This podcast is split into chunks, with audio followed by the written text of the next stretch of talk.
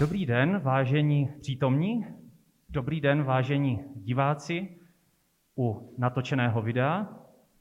Jmenuji se Jan Lenard a jménem pořadatele spolku Fiducia vás vítám u debaty o problematice ostravského, ale asi nejenom ostravského muzejnictví.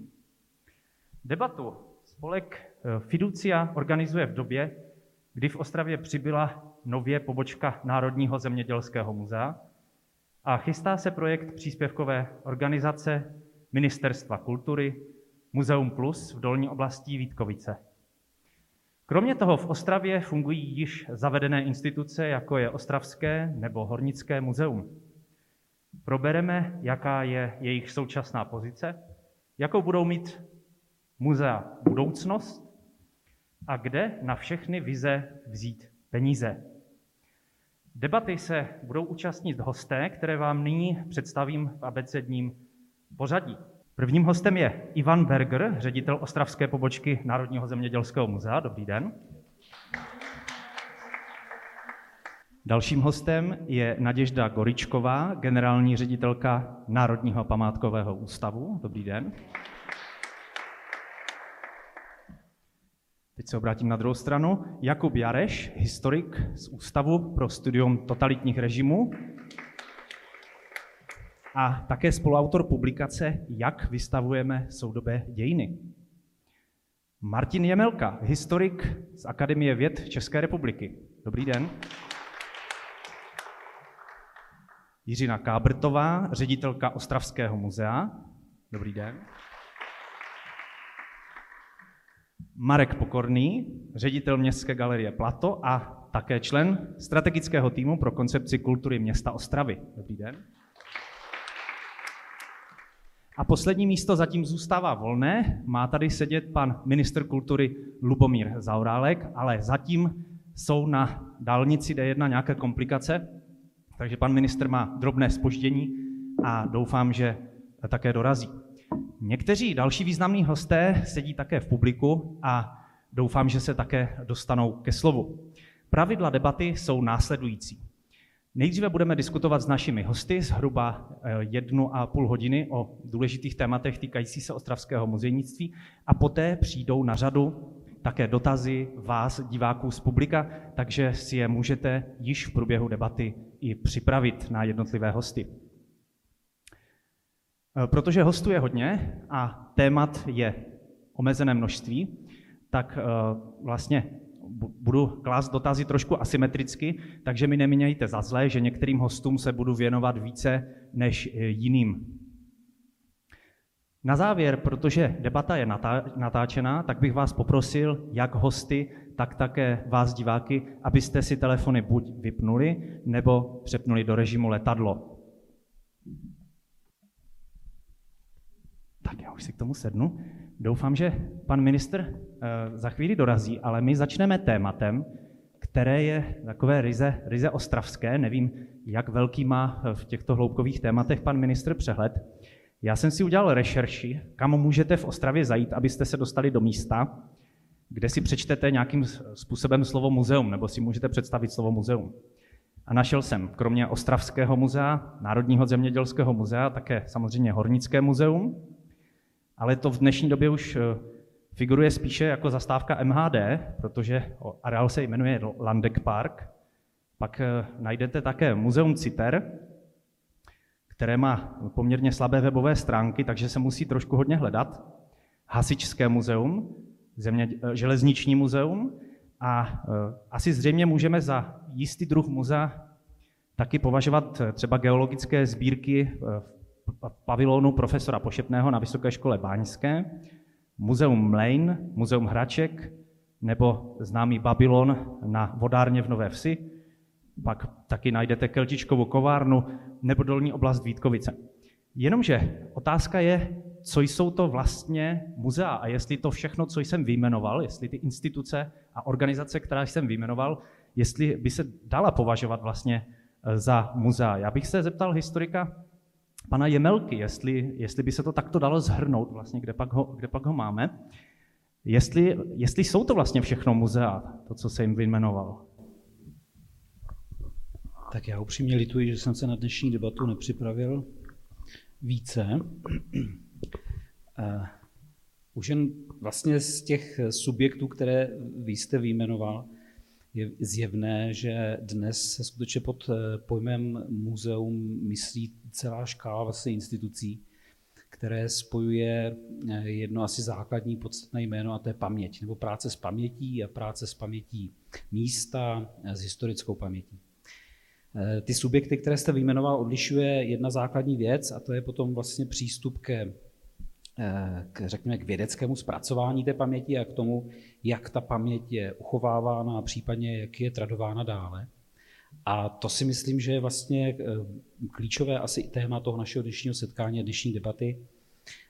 Zda muzea jsou instituce, subjekty, které v uvozovkách a v tom nejlepším slova smyslu jen vystavují, anebo zda to jsou vlastně vědecká pracoviště nebo pracoviště, která by měla nejenom tu paměť předmětů, míst, událostí konzervovat a dále ji rozvíjet. Muzeum je fenomén, který se vyvíjí skutečně, zní to jako trošku alibistická věta, staletí, možná tisíciletí. Na počátku muzeí stála vlastně potřeba uchovávat tu paměť a sbírat třeba kuriozity. V devatenáctém století se muzea stala skutečně naprosto zásadními, velice vlivnými institucemi. Velmi to souviselo s evropským nacionalismem. V podstatě každý moderní evropský národ měl potřebu chlubit se a stylizovat svou minulost a vystavovat ji prostřednictvím těch muzeí. Odtud potom vede samozřejmě cesta i k těm, k těm velmi rozšířeným ve střední Evropě muzeím městským, která dnes možná už trošku si beru vítr z plachet, patří spíše k těm konzervativním vlastně institucím v tom vystavování minulosti a v, tou, v té práci s pamětí, a to nejenom podle mého názoru v českých zemích. Ale ve dvacátém století muzea dostala několik zásadních impulzů vlastně v celém anglosaském světě a v celém euroamerickém světě a hlavně v západní Evropě. Velmi to souvisí s válečnými konflikty dvacátého století, souvisí to s nacionalismem, souvisí to s rozděleným světem, s bipolarizací světa. Ať už mám na mysli třeba Spojené státy americké, kde se vlastně rodí ta potřeba vystavovat každodennost a, a drobné předměty a vlastně e, pracovat s identitou lidí, kteří pocházejí z různého prostředí. Nebo mám na mysli země, které se na různých stranách vlastně tábora účastnily druhé světové války a potřebovali vlastně prostřednictvím muzeí vystavovat tu svou válečnou minulost, ať už byli na té v uvozovkách vítězné straně nebo té e, straně poražené. Poslední věc, kterou mám za velkou potřebu vlastně zmínit v souvislosti s těmi proměnami muzeí jako institucí ve druhé polovině dvacátého století, tak to jsou impulzy, které vlastně vycházejí jednak z prostředí umění a potom velmi důležitým impulzem pro ta nejsoudobější muzea samozřejmě měly politické události poslední, řekněme, nebo druhé poloviny dvacátého století. Nemám na mysli jen Spolkovou republiku Německo nebo Rakousko, kde se opravdu vlastně rodí i velká potřeba vtáhnout muzea do celospolečenské diskuze o německé minulosti. A pro mě osobně patří vlastně Německo, Skandinávie, třeba Velká Británie, ale zvláště Německo k těm vzorovým regionům, kde v podstatě děti od nejútlejšího věku jsou vedeny k tomu, aby muzea navštěvovala, včetně třeba školní výuky, navštěvovala je vlastně každoročně, navštěvovala jednak ten specifický typ muzeí spjatý s holokaustem, s druhou světovou válkou, ale třeba i nějaká lokálně velká muzea. Muzejnictví patří v Německu vlastně a ta potřeba vystavovat minulost a pracovat s tou minulostí v tom výstavním prostoru patří do oblasti pedagogiky, patří do oblasti vědy, patří to do oblasti performance, patří to do oblasti městské politiky a státní politiky. Tím vším může být moderní muzeum. Takže z té odpovědi cítím, že ne všechny ty vyjmenované organizace by se daly zařadit do ranku muzea, anebo že by se daly zařadit do ranku muzea, ale některá, z, jiné, z jiné doby. Já bych některá ta muzea opravdu viděl tím prismatem nebo tou optikou těch, těch sbírek kuriozit, ale je to prosím v tom nejlepším slova smyslu. Nelze brát těm lidem vlastně ambici, aby i sami vystavovali tu minulost bez veřejné podpory. Naopak vlastně mi to jako přijde fajn a třeba v tom anglosaském prostředí je to úplně běžné, že existují takováto malá, dobrovolnická, lokální, opravdu jako mikroskopicky lokální paměťová místa, která vlastně mají tu ambici sama sebe označovat za muzeum. Pro mě osobně jsou ty muzejní instituce opravdu vlastně spjaty nejenom s tou potřebou schraňovat a vystavovat, ale vlastně jako pracovat s tou identitou, pracovat s tou pamětí a podílet se vlastně, mít nějakou společenskou odpovědnost a reagovat taky na nějakou společenskou vlastně objednávku, která na ta muzea je kladena. V českém prostředí po roce osmdesát devět se muzea samozřejmě stala takovou ožehavou půdou, protože před rokem osmdesát devět v podstatě jakékoliv muzeum v Československé socialistické republice mělo nějakou veřejnou nebo státní ideologickou politickou zakázku. Ta doba po roce osmdesát devět přinesla vlastně zdánlivou liberalizaci toho muzejního prostředí, ale postavila muzea vlastně v České republice, zvláště ta městská muzea, před otázky, které mnohá česká muzea vlastně nemají vyřešena ještě dnes. A když se jim tu minulost nedaří vystavovat, tak většinou vlastně to svádějí na e, omezené rozpočty. A mohl byste v rámci ostravského širšího regionu jmenovat nějaké muzeum, které podle vašeho názoru je výborné? Já si myslím, že asi, e, asi dobrým muzeem v tom, v tom ostravském prostředí, e, a to ještě s přimouřenýma očima, pokud vlastně vezmeme ten areál dolní oblasti jako muzejní areál, tak bych vlastně byl ochoten jako akceptovat, že tohle to je jako, jako dobré muzeum, řekněme z nějaké perspektivy středoevropské nebo evropské. Já sám jsem léta, a jsou tady svědkové mezi zaměstnanci Ostravského muzea, já sám jsem třeba léta vodíval své studenty z Technické univerzity do Ostravského muzea, poněvadž jsem věděl, je to taková trošku cimrmanovština, že pokud je tam nezavedu já, tak je tam nikdo vlastně nezavede.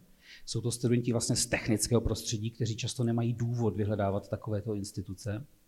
A vlastně i zaměstnanci muzea často byli překvapeni, že prostě přicházím se studenty Technické univerzity.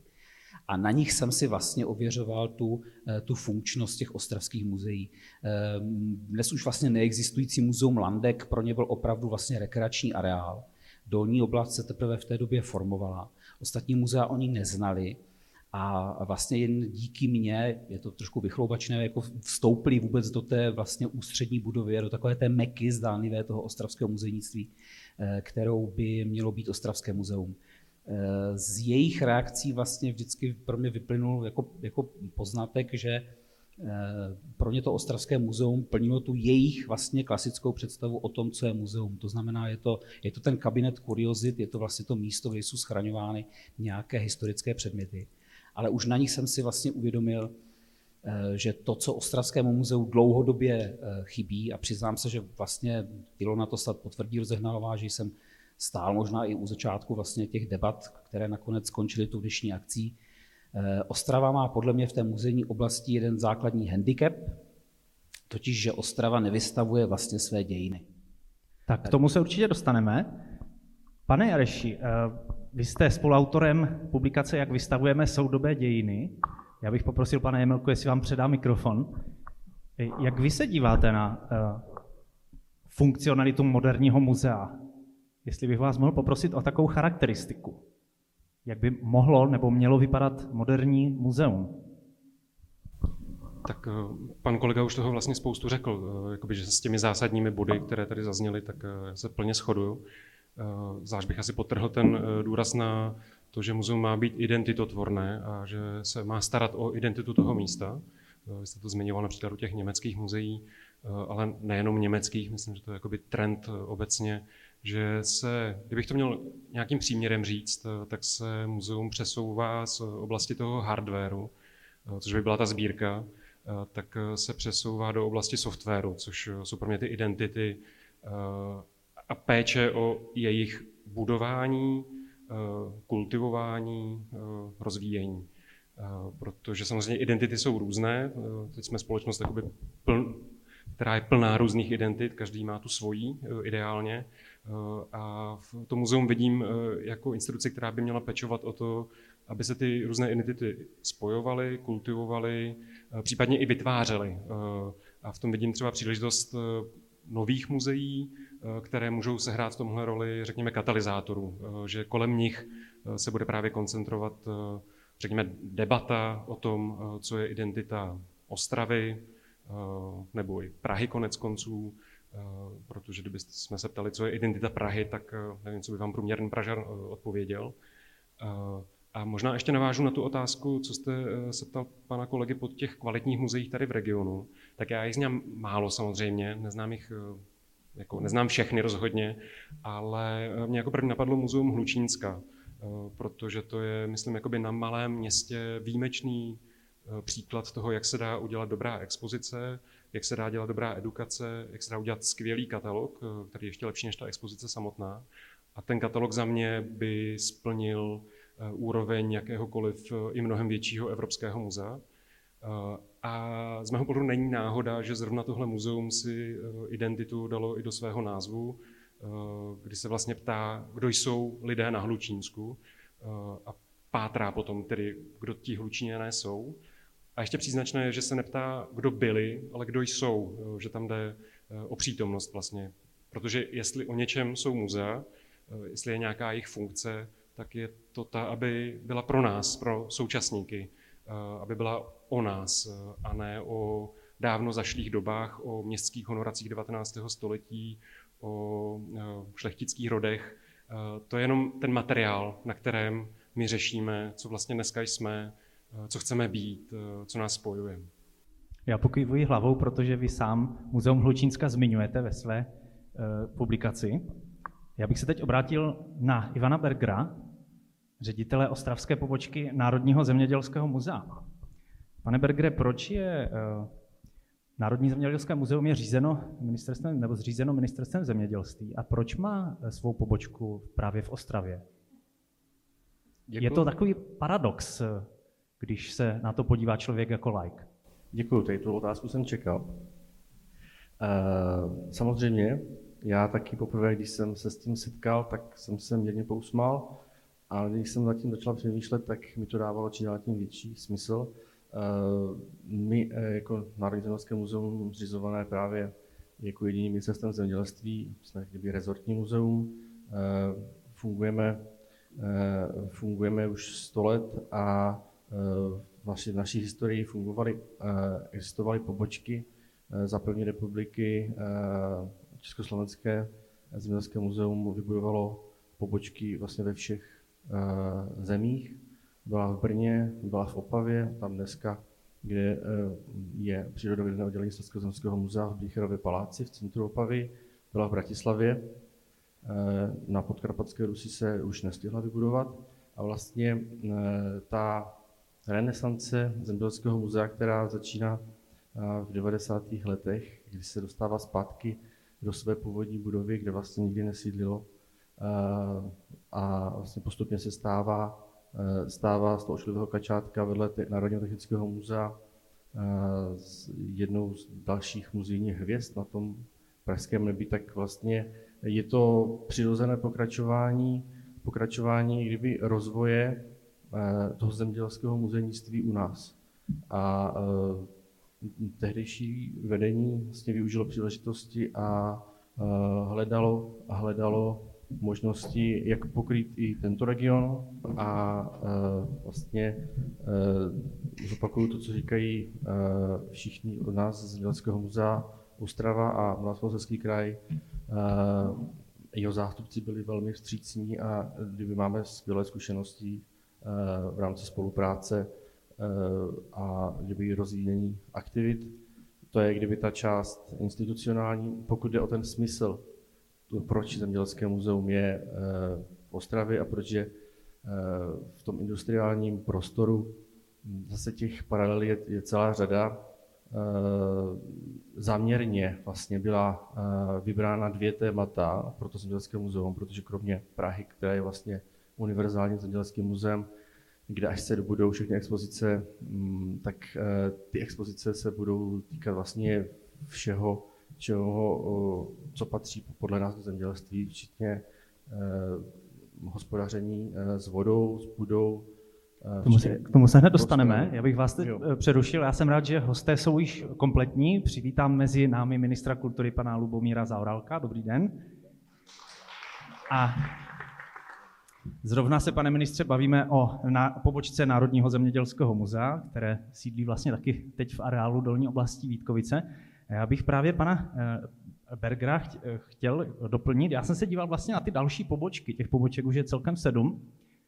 Je tam, najdeme tam kromě Prahy například Muzeum českého venkova v Kačině nebo Muzeum zemědělské techniky v Čáslavi, Muzeum lesnictví, myslivosti a rybářství v Ohradě, Muzeum vinařství ve Valticích, taky zahradnictví a krajiny, pivovarnictví ve Znojmě a v Ostravě jsem našel informaci na, přímo na stránkách Národního zemědělského muzea, že půjde o muzeum potravin a zemědělských strojů. A proč vlastně tady toto spojení? Vlastně jsou to dvě témata, která jsou pro nás velmi atraktivní na prezentaci a myslím si, že jsou atraktivní na prezentaci i vůči návštěvníkům. Jednak vlastně jsme tím řešili i třeba špatný stav depozitářů, ve kterých byly uloženy zemědělské stroje v Čáslavi, odkud velká část těch strojů je přesídlena, takže to mělo i ryze praktický účel. A vlastně zemědělská technika je nejblíže tomu, čemu vlastně se věnují ty ostatní instituce kolem v dolní oblasti. Potraviny jsou univerzální téma, které, které se dotýká každého z nás. A takže si myslím, že kdyby konkrétně tady tato témata byla zvolena dobře, ale samozřejmě to je nějaká definice, kterou my máme danou projektem, máme ji danou uh, i za, uh, jak kdyby, uh, určitou zřizo, určitým zřízením, ale samozřejmě uh, je, to, je to vymezení uh, čistě teoretické, protože uh, i my uh, vlastně už teďka prezentujeme uh, výstavu fotografií pana profesora Štrajta, uh, to znamená kdyby, uh, ten umělecký vhled do zemědělství, uh, prezentujeme výstavu o, o krásném koní kladrubském, starokladrubském, Vraníku a Bělouši. Takže vlastně ta témata jsou kdyby ta hlavní, vlajková, ale vlastně rozvíjíme celé zemědělství tak jako ostatní pobočky. A proč je vlastně to, ta pobočka Národního zemědělského muzea situována do prostoru železáren? Já můžu jenom jmenovat, že třeba v Ostravě ve Svinově je například historická sýpka, která je spojena s tím zemědělstvím více než železárny, anebo třeba tady kousek od nás za kolejemi je chátrající areál bývalého spotřebního družstva Budoucnost, ve kterém vlastně se psala historie i část historie ostravského potravinářství. Takže já bych si jako laik i představoval více, že budete situovat zemědělské muzeum do řekněme více zemědělských nebo potažmo těch potravinářských prostor, ale proč je to v železárnách? Ono to úplně neplatí pro, i pro naše ostatní pobočky. Praha je na Letné vlastně v rezidenční čtvrti u parku. Čáslav se nachází v areálu bývalých vlastně vojenských skladů, a, ale samozřejmě na, na periferii Čáslavy. A my jsme si vybrali tu lokalitu záměrně, protože považujeme dolní oblast za místo, které má jako velký potenciál z hlediska kdyby kulturních provozů a já sám jsem to rozhodnutí neučinil, takže přesné úplně konkrétní věci, které vedly k tomu, nevím, ale je to, je to pro nás jak kdyby přirozená věc, že jsme si vybrali dvě haly, které byly na kdyby okraji národní kulturní památky. Jednalo se vlastně o poslední součást Měděné huti a ty objekty byly určené k demolici. Takže z tohoto pohledu jsme se snažili, kdyby kromě toho, že tomu muzeu vdechneme, nebo těm budovám vdechneme nový život, tak vlastně i zachránit tady tu zajímavou industriální architekturu. Ale jak jsem jmenoval, tak máme určené k záchraně nebo připravené k takové možné záchraně i další památky, které spíš souvisí se zemědělstvím a potravinářstvím. Takže spíš to bylo kvůli té lukrativnosti lokality.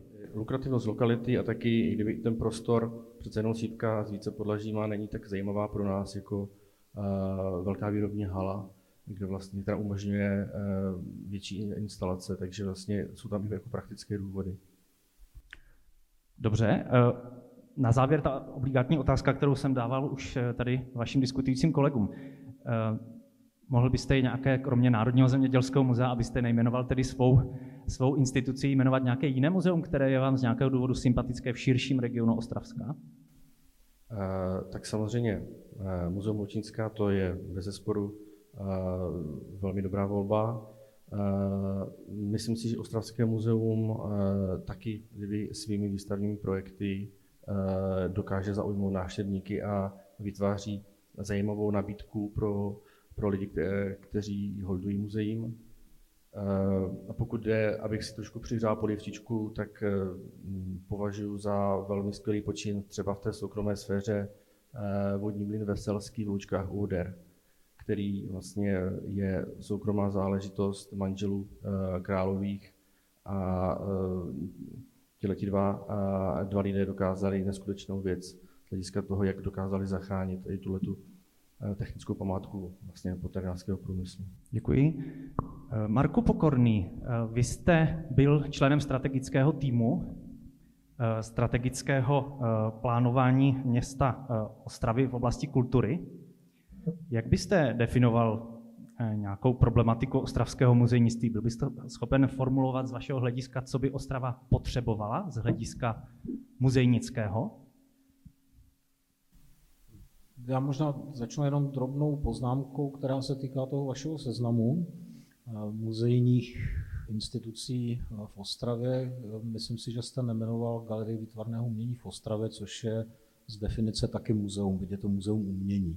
Já bych velmi nerad vyčleňoval určitý typ muzea z nějakého širšího obrázku, takže, protože ty muzea jsou charakterizované určitým způsobem, určitými nástroji, určitým nějakou operacionalizací svých aktivit spíš než, než jenom budovou nebo, nebo, nebo sbírku. A ta sbírka je určující a Galerie výtvarného umění v Ostravě má sbírku, takže prostě z definice jako je to taky muzeum umění a pracuje s těmi všemi nástroji stejně jako ostatní muzea.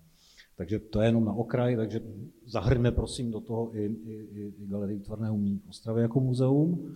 A za sebe, když vlastně se díváme na tu krajinu, která svůj, řekněme, referenční bod nebo jako nějaké pozadí pro to ostravskou muzejní krajinu, je nutné vnímat i Slezské zemské muzeum jako, zase záleží na tom, jak to historici jsou schopni nebo ochotni vyhodnotit, buď je první, které vzniklo, nebo třetí, které vzniklo v České, na území České republiky jako muzeum, tak to je velmi jaksi významná dvě stě let stará prostě instituce s vlastní jakoby velkou identitou, sformovanou ve sbírce, v budově, v nějakých jako aktivitách. A v tom historickém vývoji samozřejmě jakoby Ostrava, která se dostala někam jinam za posledních, řekněme, sto padesát až sto sedmdesát let, tak, tak v ní instituce podobného typu stále ještě absentuje. A musí se s tím i, myslím si, že by se s tím měla i nějakým způsobem vyrovnávat s existencí Slezského zemského muzea. A daří se to, vyrovnává? A myslím si, že se to prostě zásadně nedaří, protože jednak identita regionu, když jsme se bavili o, o identitě, jeho specifická, řekněme, sociální, ekonomická a společenská trajektorie, řekněme, za těch posledních třicet nebo padesát let je Je, je opravdu velmi, velmi zvláštní a není nikde v nějakém větším muzejním celku ani prezentována, reprezentována, natož zkoumána, a ani Městské muzeum, které samozřejmě spoustu práce udělalo, tak nemá v tuhle chvíli kapacity na to pracovat s tím, co je pro tu identitu toho místa charakteristické, a není schopno zpracovávat v tom muzejním slova smyslu jaksi klíčová témata, která jsou jednak lokálně podstatná z hlediska identity. A mohl byste jmenovat některá z těch témat konkrétně? Je to industrializace, je to prostě rozvoj nějakých jako specifických urbánních průmyslových celků za posledních sto padesát let, je to prostě velmi specifická jakoby sociální historie toho místa, je to velmi specifická historie z hlediska, z hlediska národních identit nebo příslušnosti místa k nějakému vyššímu celku nebo k nějakým jako horizontálním celkům. Je to prostě věc, která se týká technického vývoje toho místa, je to, je to, je to něco, co se týká průmyslu a všech jako aspektů, které s ním souvisí, to znamená technika, technologie, je to, je to historie průmyslu jako takového, to znamená v těch jednotlivých subjektech, které tady působily a které vlastně mizí před očima, nebo už téměř zmizely před očima. A je to samozřejmě budoucnost toho regionu, která je zatím ne asi úplně dobře definovaná, a pokud ji neopřeme o nějaký, uh, nějaký promýšlení a nějaký výzkum, tak myslím si, že se ocitáme docela ve váku v těch debatách. Tak takže je otázka, jestli ta budoucnost je vlastně někomu vlast, vůbec nějak rozklíčovatelná. To ne, ale můžeme prostě o ní přemýšlet na základě toho, co víme o minulosti a jakým způsobem se orientujeme v přítomnosti a jak programujeme tu budoucnost. Jo. Navíc je tady vlastně celá řada jako velmi významných pracovišť, ať už jako historických, jako tady prezentuje kolega Jemelka. Dostaneme tak, se ještě k tomu. Tak, a mohl byste jmenovat nějaké tedy muzeum, které byste vyzvihnul? Je to Slezské zemské muzeum, jak jste zmiňoval? Muzeum, které by...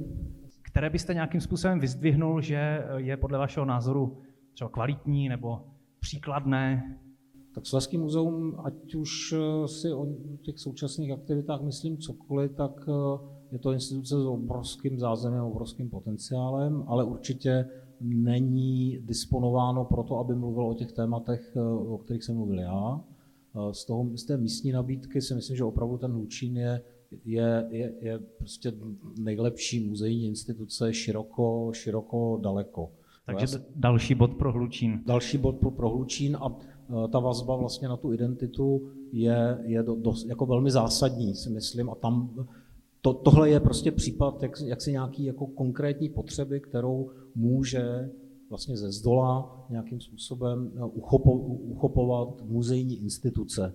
A když se to udělá tímhle způsobem, tak vůbec nezáleží na velikosti, na rozsahu, na ekonomickém zázemí. Prostě ta potřeba je prostě zhmotněná v nějaké struktuře, která operuje nebo pracuje se všemi těmi nástroji, které k dispozici muzeum nebo muzejní studia dneska, dneska mají. Děkuji.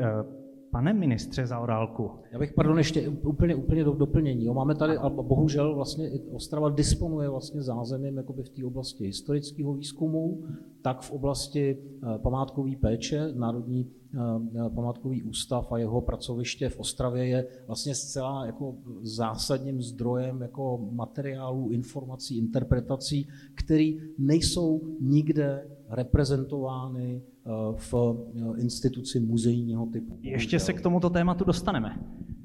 Pane ministře Zaorálku, já bych se vás rád zeptal, jaký vy máte přehled o stavu muzejnictví ve třetím největším městě České republiky?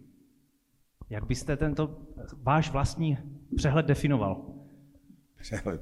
Jak bych definoval svůj přehled? Dobrý den, srdečně zdravím, já se omlouvám, se mě pokoušel nějaký kamion zničit na dálnici, tak tam srovali auto, tak mi to trochu trvalo déle, tak se omlouvám za to zpoždění. Ale se to pokusím teď napravit. Nevím, jestli mám, jak se to nazval, definici přehledu, nebo jak se to myslel? No, jde o to, že často se pohybujete v jiných oblastech kultury a často se pohybujete také v Praze a snažím se získat přehled o tom, do jaké hloubky můžeme hovořit o jednotlivých problémech s vámi. No, já si myslím, že mám poměrně přehled o situaci v ostravském muzejnictví. Myslím si, že je to v něčem docela skromné. I když jsou tady pěkné věci, bych ocenil Městské muzeum, tady, které je děláno s láskou, dokonce bych řekl i s odvahou, v poměrně ovšem takových skromných prostorech, které neodpovídají třistatisícovému městu. Ale to je jiná věc, to je věc končelů, že nikdy nenapadlo, že by se tohle dalo pojmout daleko velkorysej. Lze spíš obdivovat to, co se i v tom malém prostoru daří dělat a to jakoby smekám. Zároveň si myslím, že tady máme rozkošného, to je důl Michal, i když slovo rozkošný asi není ideální, ale je to samozřejmě místo vybavené úžasným géniem loci a možná kdyby se více staralo ministerstvo kultury, které obospodařilo tuším tři miliardy na IROP, tak už mohlo vzniknout poměrně projekt, který z Dolů Michal mohl udělat daleko víc, protože to je pozoruhodné místo, na které by mohl přijít projekt, který by ho ještě daleko vyzvedl. Takže Důl Michal je kouzelný a je to určitě základ, nebo je to něco, co tady skvěle reprezentuje tu technickou historii, ale dovedu si představit, že kdyby se nespalo, a to nemyslím teďka zrovna v tomhle případě město nebo Národní památkový ústav, ale spíš Ministerstvo kultury, protože za tu dobu pobytu jsem zjistil, jakým způsobem ono zacházelo s těmi prostředky a dnes mi připadá, že je to trestuhodné, že ty tři miliardy se prostě nevyužily lépe. To, ne, to se netýká jenom Ostravy, to se týká i řady jiných měst, o kterých teď možná nemá cenu mluvit, ale když do nich přijedete, tak zjistíte, že tam mají ty expozice, které si pamatuju ještě z osmdesátých let. Tady tento silný socialistický prvek i ten charakter těch českých muzeí, který vám připadá, že tam jsou, že tam jsou zaměstnankyně skoro s pistolemi, které hlídají a ve kterých si člověk často připadá jako vetřelec, když tam přijde, tak to je, to je něco, co těžce nesu, že třicet let tady máme. Je to naprosto nesrovnatelné s tím, každým, kdo viděl, já nevím, Metropolitní muzeum v New Yorku, British Museum nebo studium Davida Attenborougha v Londýně, tak si uvědomí ty obrovské rozdíly, které jsou mezi naším socialistickým chápáním muzeí a mezi tím, co mají dneska ve světě. A přitom si myslím, že to není otázka peněz. Jako i Brně mohli udělat v Moravském muzeu daleko víc, místo toho, aby se vymlouvali na to, že nejsou peníze a nemusí tam mít expozice staré prostě padesát let.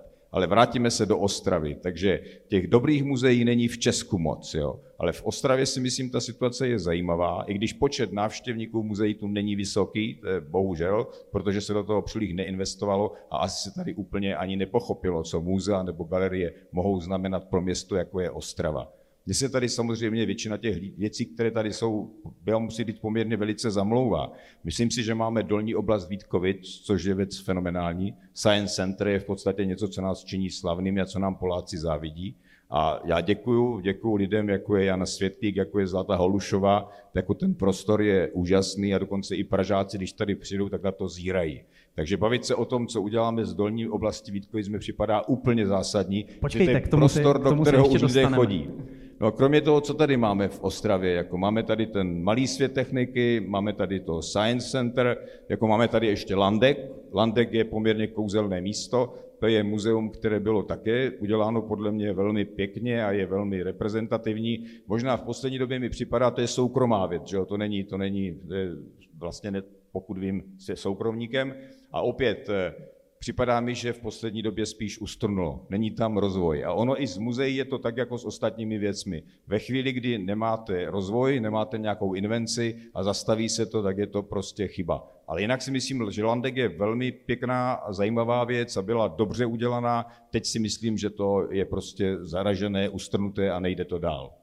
Tak já jsem po každém hostovi chtěl, aby vyzdvihnul jedno muzeum nebo jednu instituci, tak vy jste rovnou to vzal hopem a jmenoval jste čtyři. Některým... Já bych možná ještě řekl, co nám tady chybí, jako jo, a to se možná dostávám k tomu tématu, kolem kterému jsem tady přijel.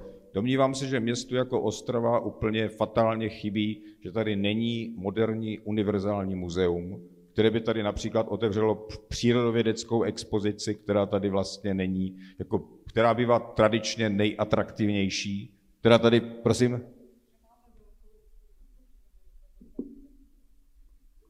Paní ředitelka Kábrtová říká, že mají velkou přírodovědnou expozici v Ostravském muzeu. Když tak, když tak vás, paní ředitelko, poprosím... No to já samozřejmě vím, ale já mluvím, já mluvím o něčem jiném. Já mluvím skutečně o nadregionálním muzeu, ve kterém by byla expozice přírodovědecká, kdyby byla expozice kulturně historická, která by se věnovala umění, designu. A mám dojem, že mluvím o muzeu trochu jiného typu, než je Městské muzeum ostravské. Takže já vím, že tam máte přírodovědeckou část, ale já mluvím o prostoru na pět tisíc metrech čtverečních a něco, co by skutečně se stalo magnetem toho místa. Podívejte se, já když jsem, když jsem byl naposledy v New Yorku, ještě než Pane byla ministře, epidemie... Já se, já se omlouvám, já se vás zeptám konkrétně. Máte na mysli tímto multidisciplinárním muzeem instituci Muzeum Plus? No, kvůli tomu jsem tady přijel, protože já jsem přesvědčen, že Ostrava zoufale potřebuje podobný typ investice. Jako je to podle mě něco, co tady strašně chybí. Jako uvědomte si, že Ostrava je v tomhle strašně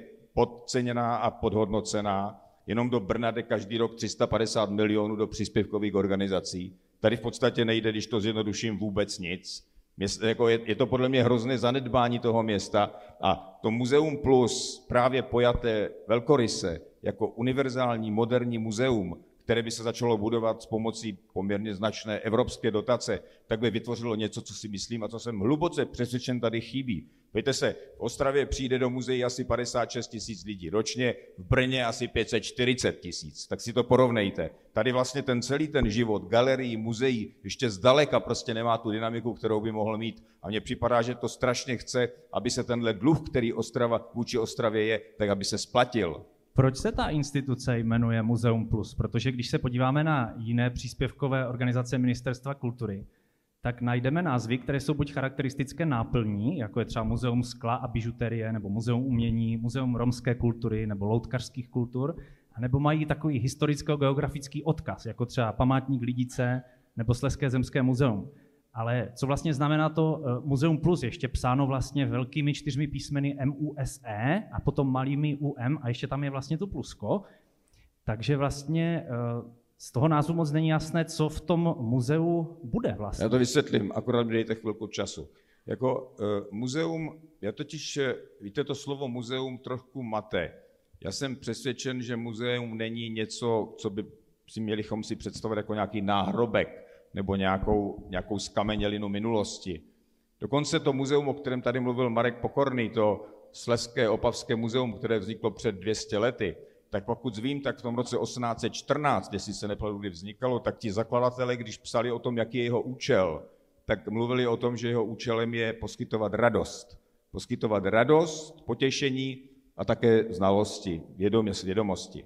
A ta radost mi připadá strašně důležitá, když mluvíme o muzeu. A dokonce já bych ještě potom připomněl to, že když vznikla umělecko-průmyslová muzea po té velké britské výstavě v roce osmnáct set padesát, tak ona nebyla chápána jako nějaké pohledy do minulosti. Ona byla chápána jako v podstatě inovační dílny do budoucnosti. A to se dostávám k tomu muzeu plus. Já nechápu muzeum tady jako nějaké připomínání si jenom toho, co tady bylo, ale jako něco, co ukazuje cestu do budoucnosti. Proto to plus. A dokonce to slovo muzeum je tam rozdělené na můze, jako můzy, a um, um, pěstování schopností. Takže to je pro mě moderní chápání muzea, teda chápání muzea jako něčeho, co skutečně přitahuje lidi, co poskytuje tu radost. A dovolte mi to říci, protože jste mě přerušil, jako já se to neodpustím, abych to řekl. Jako víte, ono, člověk to nejlépe pochopí, když to navštíví. Když navštívíte toho Davida Attenborougha, nebo když navštívíte to Metropolitní muzeum v, v New Yorku. Já tam přišel ráno v deset ráno, když jsem byl naposledy tam, a vyšel jsem večer, museli mě vyhodit a ráno, když jsem se zbudil, tak jsem tam šel znovu. Protože to je něco, co prostě vás tak fascinuje, že od toho nemůžete odlepit. Jako muzeum pro mě opravdu není to, co vy jste říkali, jenom muzeum bižuterie. Pro mě muzeum je místo poznávání, to místo radosti, jak to bylo definováno v té Opavě před těmi dvěma sty lety a do kterého lidi prostě rádi chodí. To je radost tam chodit, to je velice přátelské prostředí. A to Muzeum Plus, tak jak já ho chápu, tak je vytvořením něčeho, co tady vlastně chybí, co v České republice už v některých místech vzniká. To není tak, že to je jakoby úplný začátek, ale já nevidím důvod, proč by to nemohlo být v Ostravě. A nevidím důvod, aby právě v Ostravě, která vlastně v tomhle je takhle nepodchycená, které se v minulosti nepomohlo, proč právě dnes nepřijít s konceptem, který by takto velkoryse rozvržené muzeum, kterému teda říkám Muzeum Plus, univerzální moderní muzeum, které má všechny ty složky a některé tady opravdu chybí. Při všem respektu například Městskému muzeu, to nikdy při těch možnostech, které se mu dali, při té budově omezené, se všemi problémy, která má, s těmi omezenými prostředky, tohle prostě Městské muzeum nedokáže. I když já si dokonce myslím, že i Městské muzeum ostravské mohlo být už dávno koncipováno daleko velkoryseji. Dobře, pane ministře, já vás budu muset někdy i přerušit i v budoucnu, protože mám připravené velké množství otázek a chci, aby se na ně dostalo. Takže se na mě nezlobte, když vás, když vás i příště v určitém čase přeruším. Spolek Fiducia zval do debaty i dočasného ředitele Muzea Plus, pana Jaroslava Dvořáka. Ten se nejdříve ze zdravotních důvodů omluvil. Pozvání nepřijal ani nikdo z přípravného týmu projektu muzea z časových důvodů, ale nakonec se zde v publiku vyskytuje jak pan Jaroslav Dvořák, tak také Antonín Šimčík, zpracovatel nebo jeden ze zpracovatelů projektu Muzea Plus, takže pokud budou mít zájem se do debaty zapojit a taky něco sdělit, když budou cítit potřebu, tak nechť mi dají nějaký signál a přijdou zde ke krajnímu mikrofonu. Teď se vrátím k těm otázkám na pana ministra. Já se tady omlouvám paní ředitelce Ostravského muzea, která by určitě chtěla reagovat, ale k Ostravskému muzeu se taky ještě dostaneme. Já jsem dostal informaci, pane ministře, že budete muset nějakým způsobem... Ne, vzhledem k té nehodě, co jsem měl na dálnici, tak jsem to zrušil a zůstanu tady. Tak, na stránce Ministerstva kultury je ke stažení zřizovací listina příspěvkové organizace Muzeum Plus. Když jsem si ji přečetl, tak je tam napsáno, že vytváří sbírku hotových dokladů vývoje přírody, humanitních a společenských věd, umění, techniky, designu. Je tam vlastně jako vyjmenováno téměř úplně všechno. Není to, nebude to jako muzeum všeho, nebo něco takového? V podstatě Já ano, nevím, a v podstatě si... to je přesně to, co si myslím, že potřebujeme. Já totiž ve všech těch oblastech tady vidím dneska díru.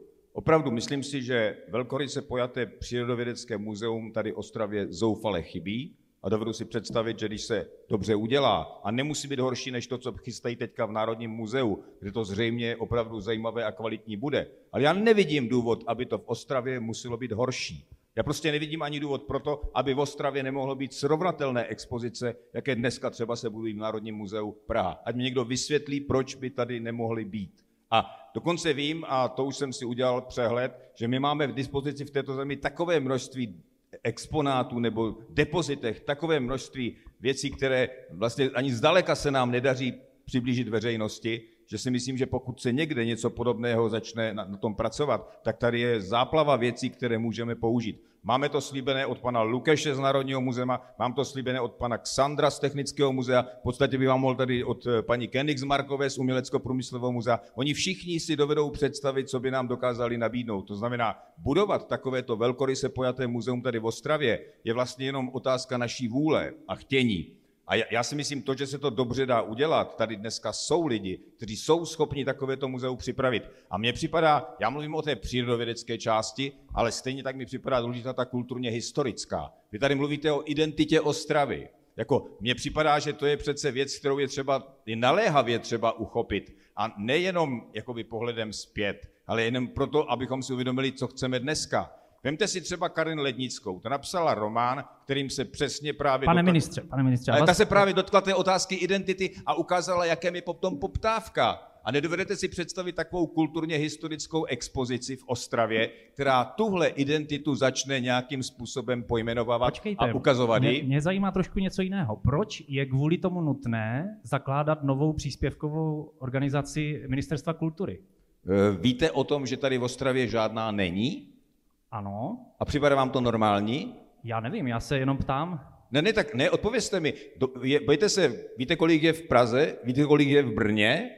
A opakuji, v Ostravě není žádná. Je to normální? Dovedete si představit, že do toho Brna jde každý rok tři sta až čtyři sta milionů korun, jenom do těch příspěvkových organizací a tady nic? Vy jste Ostravák? Takže protože to není normální. No ne, ptám se, jste Ostravák nebo ne? Počkejte, nekřičte po mně. Ne, já ne, já se, se vás ptám. Já se va, ne, ne, já se vás ptám. Já se vás ptám, proč je nutné kvůli uh, muzeu, které má vlastně v náplni napsáno, že tam budou společenské vědy, umění, technika, humanitní vědy, přírodní vědy, design. Uh, proč je kvůli tomu nutné využít novou příspěvkovou organizaci a proč uh, třeba není lepší zlepšovat ty stávající instituce, které tady máme, jako je například Ostravské muzeum nebo již zmíněna některá jiná muzea. Protože předpokládám, že ta nová příspěvková organizace bude stát daňové poplatníky určité prostředky. Dobře, ale Ostravské muzeum, pokud vím, je zřízeno městem Ostravou, ano. Je tomu tak? Takže je to prostě projekt města Ostravy. Já bych teda, rozumíte, to je, to je suverénní obraz rozhodování. Jako město Ostrava si rozhoduje o tom, jaké chce mít městské muzeum. Do toho by mu stát neměl vůbec mluvit. Jestli se rozhodne město Ostrava, že to rozšíří třeba to muzeum, dokonce kdyby se obrátilo na Ministerstvo kultury a ptalo se ho, ptalo se ho, jestli pomůže s tím rozšířením, to všechno je možné, ale jinak je to suverénní rozhodnutí města Ostravy. A já teďka mluvím o tom, že já, když se na to dívám z hlediska republiky a podívám se na Ostravu, tak mi připadá, že je nepochopitelné, že zatímco jinde mají pět příspěvkových organizací, tady prostě není žádná. A já mám pocit, že by to Ostrava strašně potřebovala. Mně připadá, že třeba ta, i, ta, i to, to nejenom v té oblasti přírodovědné, ale třeba i v té oblasti kulturně historické. Mně připadá strašně žádoucí, abychom si uvědomili, čím ten region třeba v posledních sto letech prošel. Jako, to je, a to je jenom, rozumíte, to je jenom jeden takový, jedna možnost, ta, ta koncepce nebo ten projekt může vypadat úplně jinak. Ale mně jde o to, že třeba úplně vidím, jak tady třeba, tohle, co mi připadá strašně silné tady na tom Ostravsku, tady přece to je neuvěřitelně bolestná historie. Když si to představíte, jak ty doly a jak to uhlí tady ničilo životy lidí, jak je vlastně vystěhovávalo, jak ti lidi trpěli. Jako to je přece neuvěřitelně, to je příběh, který, který těžko bychom jen tak hledali v naší zemi, možná podobně, příběh podobných útrap a podobně těžkého života. A vlastně to nejsme schopni nějak mapovat nebo si uvědomit. Jako je to něco, co je jako kdyby pořád jako kdyby nevyřčené. A mně připadá, že právě tady tento typ muzea, který by měl k tomu dostatečné prostředky, tak by z toho mohl udělat něco, co by mohlo být široce sdílené. Pro budování identity toho místa, to je podle mě zásadní věc. A to říkám při vší úctě k práci Městského muzea v Ostravě, které dělá, co může. Ale tady je to třeba možné udělat úplně na novém, a nemyslím si, že by to bylo něco, co by si konkurovalo. Tady by se dal podobný projekt pojmout úplně jinak a daleko šíře. Pane ministře, četl jste připomínky jednotlivých ministerstev z, mezine, z mezirezortního připomínkového řízení, protože oni to tam docela hodně kritizují a mají tam zásadní připomínky k tomu projektu Muzea Plus a považují zřízení další příspěvkové organizace za nadbytečný počin a z hlediska zvoleného řešení za neekonomický. To je například názor ministerstva financí a za vás ministerstvo kultury odpovídá, že také jiné příspěvkové organizace a ministerstva sídlí uh, různě jako po republice a využívají ty, ty prostředky, tak uh, podobné připomínky mělo i, i ministerstvo dopravy a úřad vlády. Ministerstvo financí vám bude vždycky říkat, že zřízení každé další příspěvkovky je zbytečné. To je skoro zbytečné to tady říkat.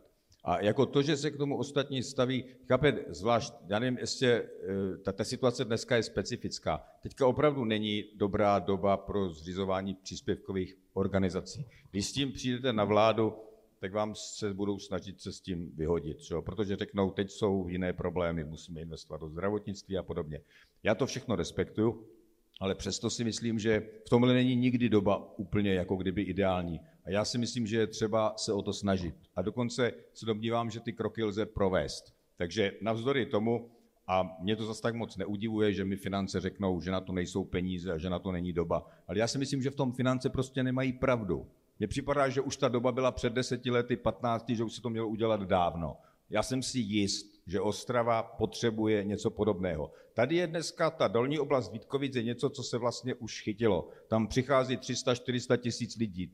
Ročně je to, jak jsem slyšel, druhé nejnavštěvovanější místo v zemi.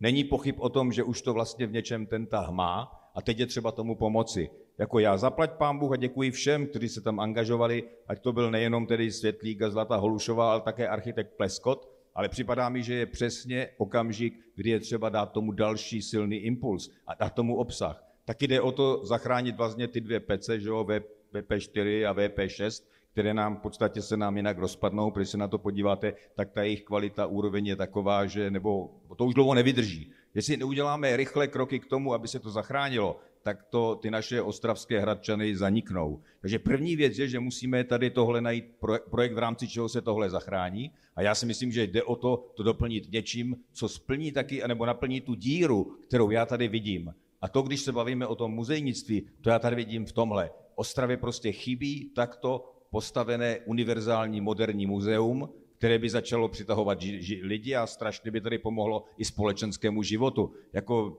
mohu vám jmenovat deset měst, které jsou takto vybavena a patří to k jejich životu a stalo se to jejich magnetem. V Ostravě si myslím, je třeba to zřídit také. Jednoduché. Tak já budu ještě citovat dále to mezirezortní připomínkové řízení. Tam ministerstvo kultury píše v odpovědi námitce Ministerstva pro místní rozvoj, že provoz nové příspěvkové organizace bude stát dvacet až padesát milionů ročně, takže když si to člověk spočítá, tak je to za deset let asi dvě stě až pět set milionů a potom lze najít i v médiích informace, že se stát, potažmo Ministerstvo kultury zavázalo v ostravském regionu přispět na určité jiné projekty, například Když si přečtete Moravskoslezský deník v článku z roku dva tisíce devatenáct, tak tam se uvádí osm set milionů na projekt Černé kostky, další příspěvek na koncertní halu a některé další projekty i ze širšího regionu. Neměly by tyhle ty projekty mít před novou příspěvkovou organizací přednost, protože už jsou v mnohem rozjetější. Tak ještě jednou, opakuju to teda ještě jednou. Podívejte, říkal jsem vám, že Brno dostává čtyři sta milionů ročně. Vy mi tady argumentujete, že dvacet až padesát milionů jako ročně pro Ostravu je moc? Tak jste to myslel? Mně nejde o to, jestli to je pro Ostravu moc nebo málo, ale jestli je to moc z toho příspěvku Ministerstva kultury, potažmo ze strany státu. Není, ze strany státu je to první malinké splátka toho dluhu, který tady vůči Ostravě je. Podle mě si Ostrava prostě zaslouží příspěvkovou organizaci, dobře dotovanou, která se začne věnovat tomu, co podle mě v Ostravě chybí. Jako, takže to neměřte.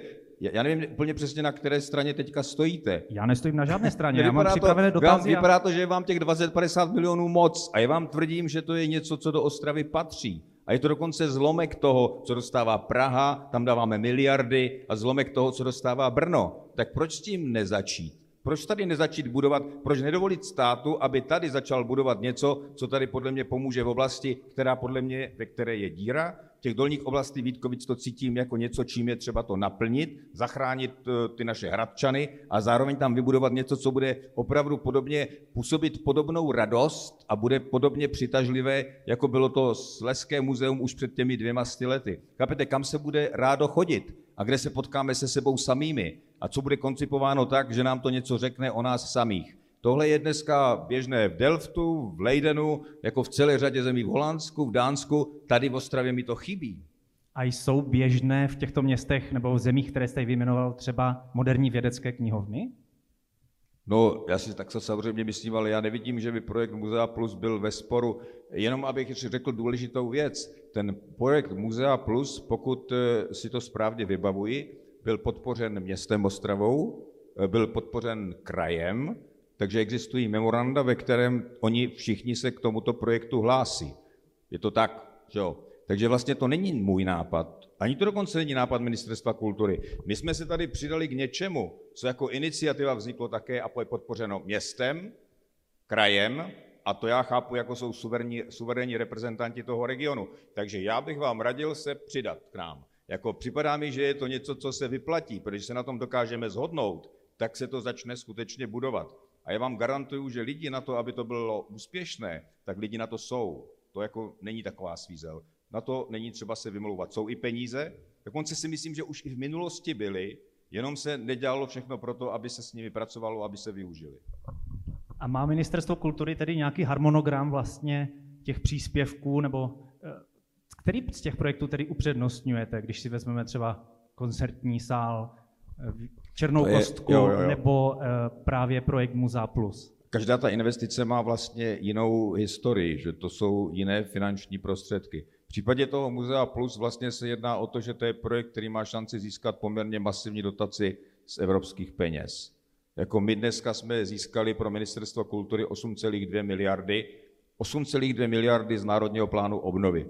Zpočátku to vypadalo, že jim říkali, že pro kulturu je jedna miliarda moc, to mi říkal Dan Beneš, teda šéf Nervu, a dneska už akceptují, že na kulturu půjdou osm celá dvě miliardy. A zrovna jsou tam i peníze, které mají pomoci budování infrastruktury, regionální infrastruktury kulturní. Takže to není tak, že peníze nejsou. Mně připadá, že je strašně důležité být připraven na to něco v těch regionech a v těch místech dělat. Já vám mohu jmenovat města, která už dneska vědí, co chtějí s těmi penězmi. A myslím si, že i v Ostravě je způsob, jak je použít. Takže to, to není tak, že byste řekl, musíme vylučovat jednu akci kvůli druhé. Jako tady jde o to... A bude tedy dost prostředků finančních na všechny ty projekty? Protože mně se to tak nezdá, když se tak...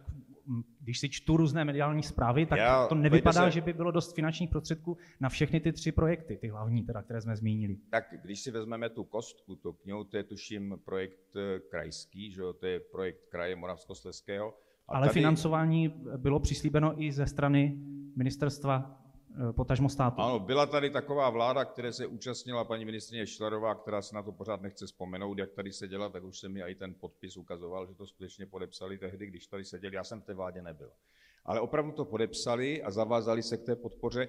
A já v současné době jednám s paní ministryní a teda dost intenzivně o tom, aby se zvýšil podíl státu na financování téhle věci. Ona má ty stropy, řekněme zjednodušeně dané, velice nízko. Já chci, aby se stát podílel významněji. Protože ten rozsah, ve kterém si finance dnes představují, činí často ty projekty nezajímavé, protože ten podíl státu je nízký. Takže já v téhle věci se angažuji, aby se zvýšil dokonce, teď v této chvíli si domluvám schůzku s paní ministryní přesně na toto téma, aby stát zvýšil ten procentuální podíl na této akci.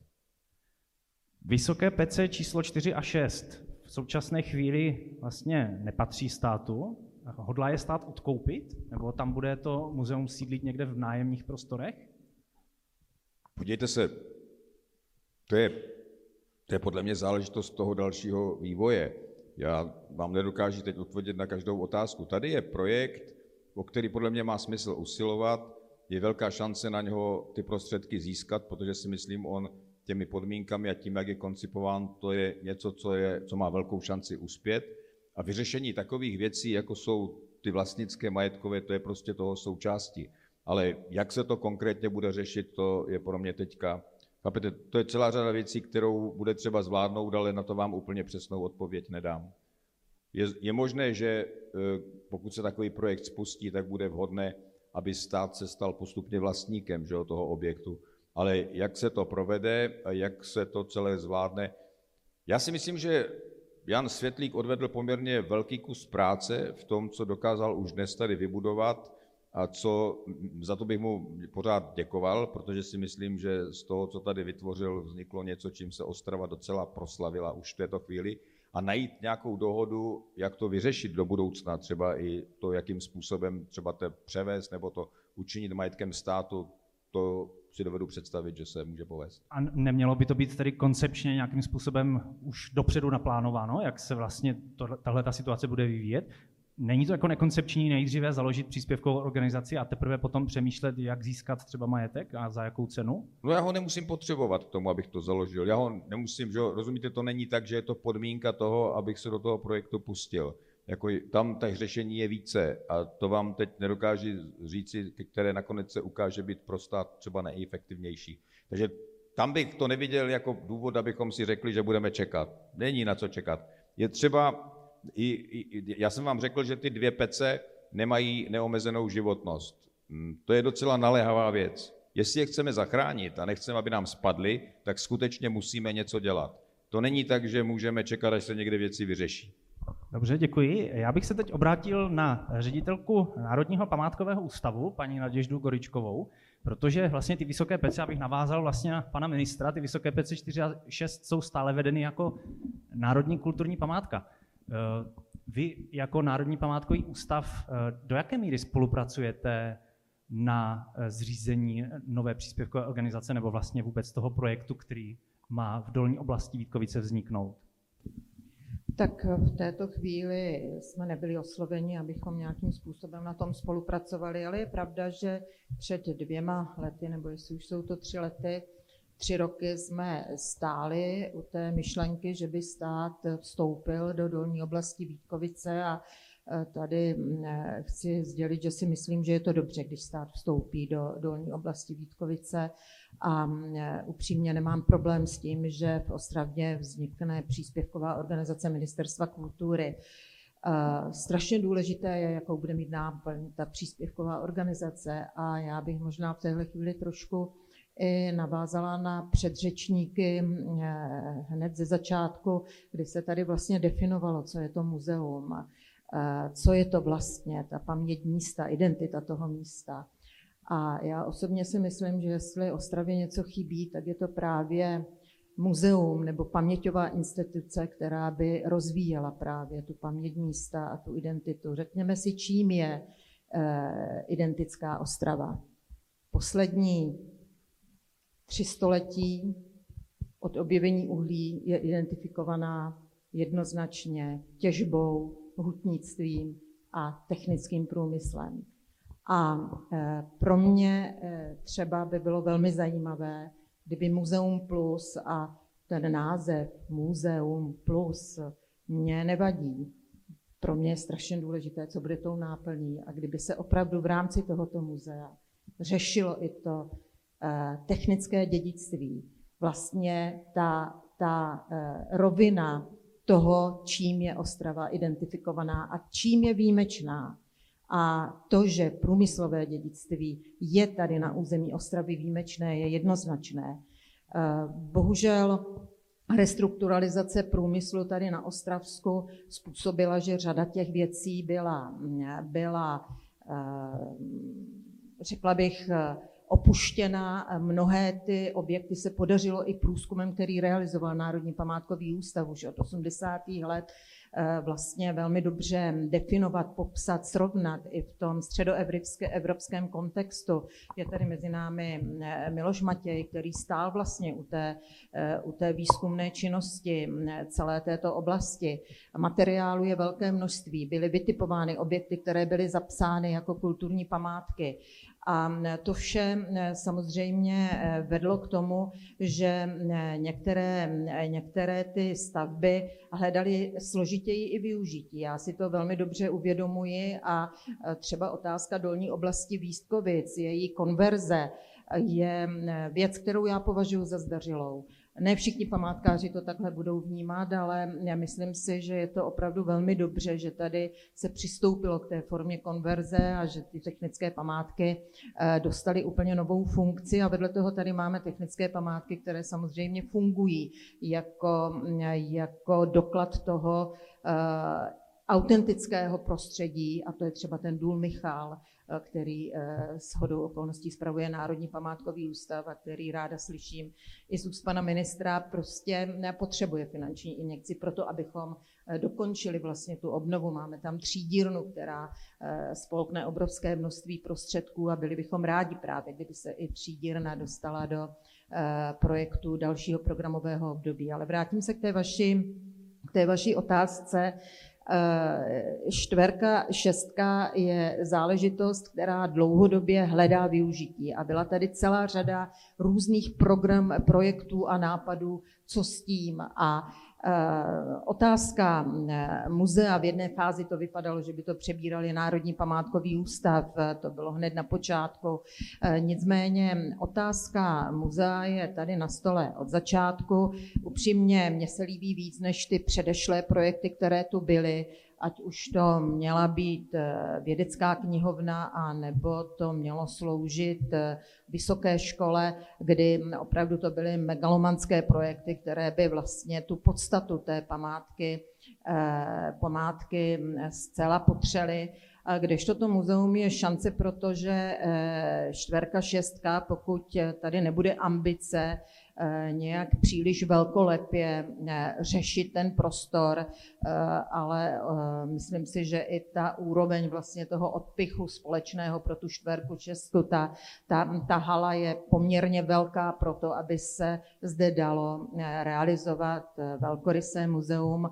Nicméně stále zdůrazňuji, muzeum, které i zajistí, zajistí potřebu Ostravy z hlediska uchování paměti a identity toho místa. A to mi v Ostravě, to mi v Ostravě chybí. Prostě a já se osobně zeptat... se domlívám, že Ostrava by měla mít technické muzeum. Technické muzeum je v Praze, technické muzeum je v Brně, a proč Ostrava, která je identifikovaná vlastně technickými památkami, průmyslem, proč Ostrava nemá technické muzeum? Tohle je pro mě jako opravdu silné téma, otázka technického muzea v Ostravě, které by i slušelo té dolní oblasti, oblasti Vítkovice. A pokud Muzeum Plus bude mít akcent silný právě v téhleté rovině a oblasti, tak si myslím, že to bude velmi dobře. A znovu opakuji, nemyslím si, že je špatně, že stát vstoupí do Ostravy svou příspěvkovou organizací, ale musí to mít nějakou logiku a musí to mít nějakou vazbu na to prostředí a na to místo. Domníváte se, nebo proč by nemohlo být to technické muzeum v Dole Michal, kde máte jako Národní památkový ústav ještě velké množství nevyužitých prostor? Protože technické muzeum funguje úplně jinak než objekty zpřístupněné veřejnosti, které spravuje Národní památkový ústav. A v tom je obrovský, obrovský rozdíl. My nejsme sbírkotvorná instituce. My prezentujeme vlastně památky v té autentické podobě. Ať jsou to šlechtická sídla, ať jsou to technické památky, tak v podstatě my prezentujeme to, jak vypadaly v době té své slávy, kdy patřily těm šlechtickým rodům, ty zámky, hrady a podobně. A v případě technické památky, tak jak vypadala, když tady byl ten provoz. Ta sbírkotvorná instituce je něco úplně, úplně jiného. Já se tady úplně komfortně mezi muzejníky necítím, protože já nejsem muzejník. A, a těch sto hradů a zámků a klášterů a památek my prezentujeme úplně jiným způsobem. My nemáme sbírky, my máme mobiliární fondy, my máme prostě úplně jiný způsob práce, než, než, mají, než mají muzea. My nemáme tu povinnost sbírat a uchovávat paměť, paměť sběrem vlastně těch artefaktů pro budoucnost. My máme povinnost prezentovat to, co jsme dostali do správy od státu v podobě, která odpovídá vlastně té architektuře a mobiliárním fondům, prezentovat život těch šlechtických rodů, které, kterým patřily původně tyhle ty objekty. A, ale přece i ve vašich objektech, ať už se jedná o kulturní nebo národní kulturní památky, tak sídlí další instituce, které mohou jako, jako muzea fungovat. A proč tedy nevyužít ty Teď nevím, další o čem budovy? Mluvíte, nevím, o jakých institucích mluvíte, které sídlí v našich objektech. Uh, nevím, není ani, ani, v, ani v jednom uh, objektu, který spravujete, není nějaká další instituce například v nájmu nebo nedostali ty prostory k dispozici pro, pro nějaké další my máme, muzeální my máme aktivity? Asi čtyři muzejní sbírky historicky, například na Vimperku, protože ten jsme před pěti lety převzali od, od Národního parku Šumava a to tam mělo i muzejní část a abychom dostali závazku městu, které si velmi přálo, aby to muzeum, které tam fungovalo jako městské muzeum, zůstalo, tak malá část toho zámeckého areálu je jako muzeum. Ale muzeum, které pracuje s tím a s tím souborem sbírek, který tam je, která už, které už se dál nerozvíjí. Ona je to především přírodovědecká eh, expozice, která tam je. Ale to, co dál děláme s Vimperkem a zrovna shodou okolností ho budeme eh, za pár měsíců otevírat eh, pro veřejnost, tak to je prezentovat zas ten život na tom zámku v době, kdy fungoval jako zámek s tou kulturní a společenskou vrstvou, kterou zámky v tom místě vlastně vytvářely a měly. Tak já se ještě vrátím k... A to je ta odpověď na to, proč si nemyslím, že by mělo být Důl Muchal muzeem. Ale nicméně ano. Chci ještě zdůraznit jednu věc. Na, a to jsem nedokončila tu myšlenku, kterou jsem začala, že je tady celá řada vlastně po restrukturalizaci památek, které jsou ať nemovité nebo movité. Bohužel některé z těch původně nemovitých památek, nakonec byla jim zrušena ta památková ochrana. Dneska zase je snaha právě pod vlivem knihy, knihy Šikmý kostel jim tu památkovou ochranu vrátit, což nám připadá trošku úsměvné, protože, protože samozřejmě od počátku jsme v tom tu hodnotu viděli. A je trochu smutné, že až když přijde popularizace ve formě knihy, tak si někdo tu hodnotu uvědomí, ale na druhé straně je to dobře, že takovéto knihy vznikají, když si ta společnost sama neumí hned na poprvé uvědomit hodnoty, které v tom místě jsou a když prostě eh, touto publikací se vlastně iniciuje i snaha o opětovnou ochranu těch zbytků areálů, které v tom území jsou. A v téhle chvíli my máme obrovský problém s movitými památkami, které zůstaly, zůstaly nezajištěné i v dolní oblasti Vítkovice. Ale myslíte různé stroje, stroje, které pracovaly v, v železárnách prostě a provozech? Které v tuhle chvíli jsou tak trochu bezprizorní. Zůstalo to samozřejmě k tíži vlastníků. Vlastníci nevědí, co s tím. A my bychom byli velmi rádi, kdyby tady vzniklo právě vzniklo muzeum, vznikla instituce, která by nějakým způsobem pod svá křídla vzala právě tento obrovský soubor technických památek, které jsou mimořádné a je jich celá řada, a které by vlastně také připomínaly tu paměť místa, ale byly by i připomínkou vlastně těch zaniklých areálů, které dnes už neexistují, protože z těchto zaniklých areálů jsou staženy. A to je ten můj apel vlastně na to, aby opravdu Ostrava měla, měla technické muzeum. A bude tím technickým muzeem tedy právě Muzeum Plus, že by se právě přesunuli? To není otázka pro mě, to není otázka pro mě. Pan ministr tady představil vizi, že samozřejmě Muzeum Plus může být velmi široké, proč ne, ale aby se nezapomnělo i na tuto vrstvu, která je velmi důležitá pro Ostravu. Já se zeptám ještě na jinou věc. Já jsem viděl v určitých přípravných projektech nějaké vizualizace, jak by mohly Vysoké Pece vypadat. Jsou tam nějaké úpravy a přístavby na těch vizualizacích? Tak ale, to jste dál než my, my jsme zatím žádné vizualizace v souvislosti s Muzeum Plus neviděli. Ještě, ještě to, ještě to, to jsou asi staré vizualizace, které, které kdysi dělal architekt Josef Pleskot, ale to bylo pro úplně jinou funkci, čtverky a šestky, a tam jsme se dostávali samozřejmě do sporu, protože eh, to je to, co se nám nelíbilo, že já, já říkám, to, co se Josefu Pleskotovi nelíbí, že prostě byly překapotážované čtverka a šestka a najednou ta, ta, ta silueta té čtverky a šestky se úplně vytratila. A to nebylo dobře, takže v téhle chvíli nevím, jestli v souvislosti s Muzeem Plus, které má ambici tedy se rozvíjet v tom prostoru čtverky a šestky, existují nějaké vizualizace. Pokud ano, tak my jsme je ještě neviděli. Tak nemůžu vám k tomu nic říct. A jaké vy vlastně jako Národní památkový ústav máte vztahy s vlastníkem té Národní kulturní památky, to znamená se společností Vítkovice á es? Já myslím, že ty vztahy jsou korektní a samozřejmě snažíme se komunikovat ty věci a jednou za čas se sejít a probíhají tam i některé kontrolní dny nad akcemi, které, které se tam realizují. Ty vztahy jsou korektní. V laické a odborné veřejnosti se šeptá, že úplně tak korektní nejsou.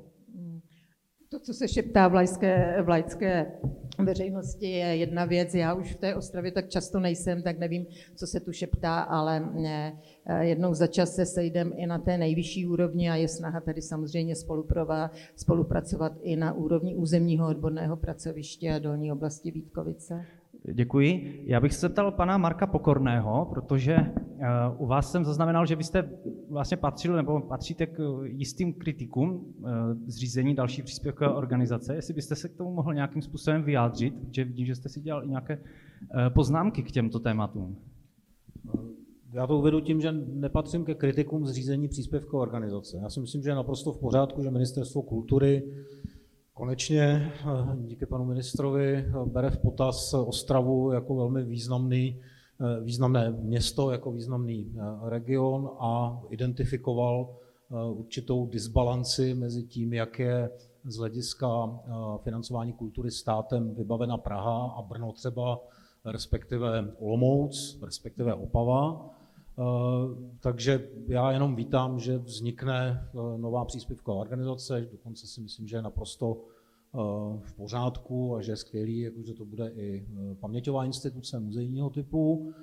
Naopak bych šel ještě, ještě trochu dál a pracoval bych na určité symetrii nebo nějaký, nějaký symetrizaci toho kulturně, kulturně politicko-infrastrukturního prostoru. To znamená, že stejně jako má Brno vědeckou knihovnu, kterou financuje stát, tak si myslím, že není důvod uvažovat i o tom, kdyby kraj požádal Ministerstvo kultury a stát, aby podobně dofinancoval nejenom stavbu samotnou vědecké knihovny v krajský, ale taky ji převzal pod svá křídla jako svoji příspěvkovou organizaci, to je možná na další funkční období pana ministra takový námět. Takže jako pokud by například opravdu stát byl schopen zainvestovat z velké části novou, novou budovu pro filharmonii, kdyby, kdyby převzal krajskou vědeckou knihovnu a dostavěl Černou kostku, o který tady všichni sníme, a kdyby zároveň vlastně zřídil muzejní instituci nebo paměťovou instituci, tak si myslím, že to už je jako fair situace pro rozvoj města a regionu v, nejenom v oblasti kultury, ale v oblasti nějakého, nějaký identity a v oblasti přemýšlení o budoucnosti a nabídky pro lidi, kteří se dokážou nejenom identifikovat s tím místem a s regionem, ale taky v něm dokážou žít a, a rozvíjet ho. Já mám k tomu jenom několik poznámek.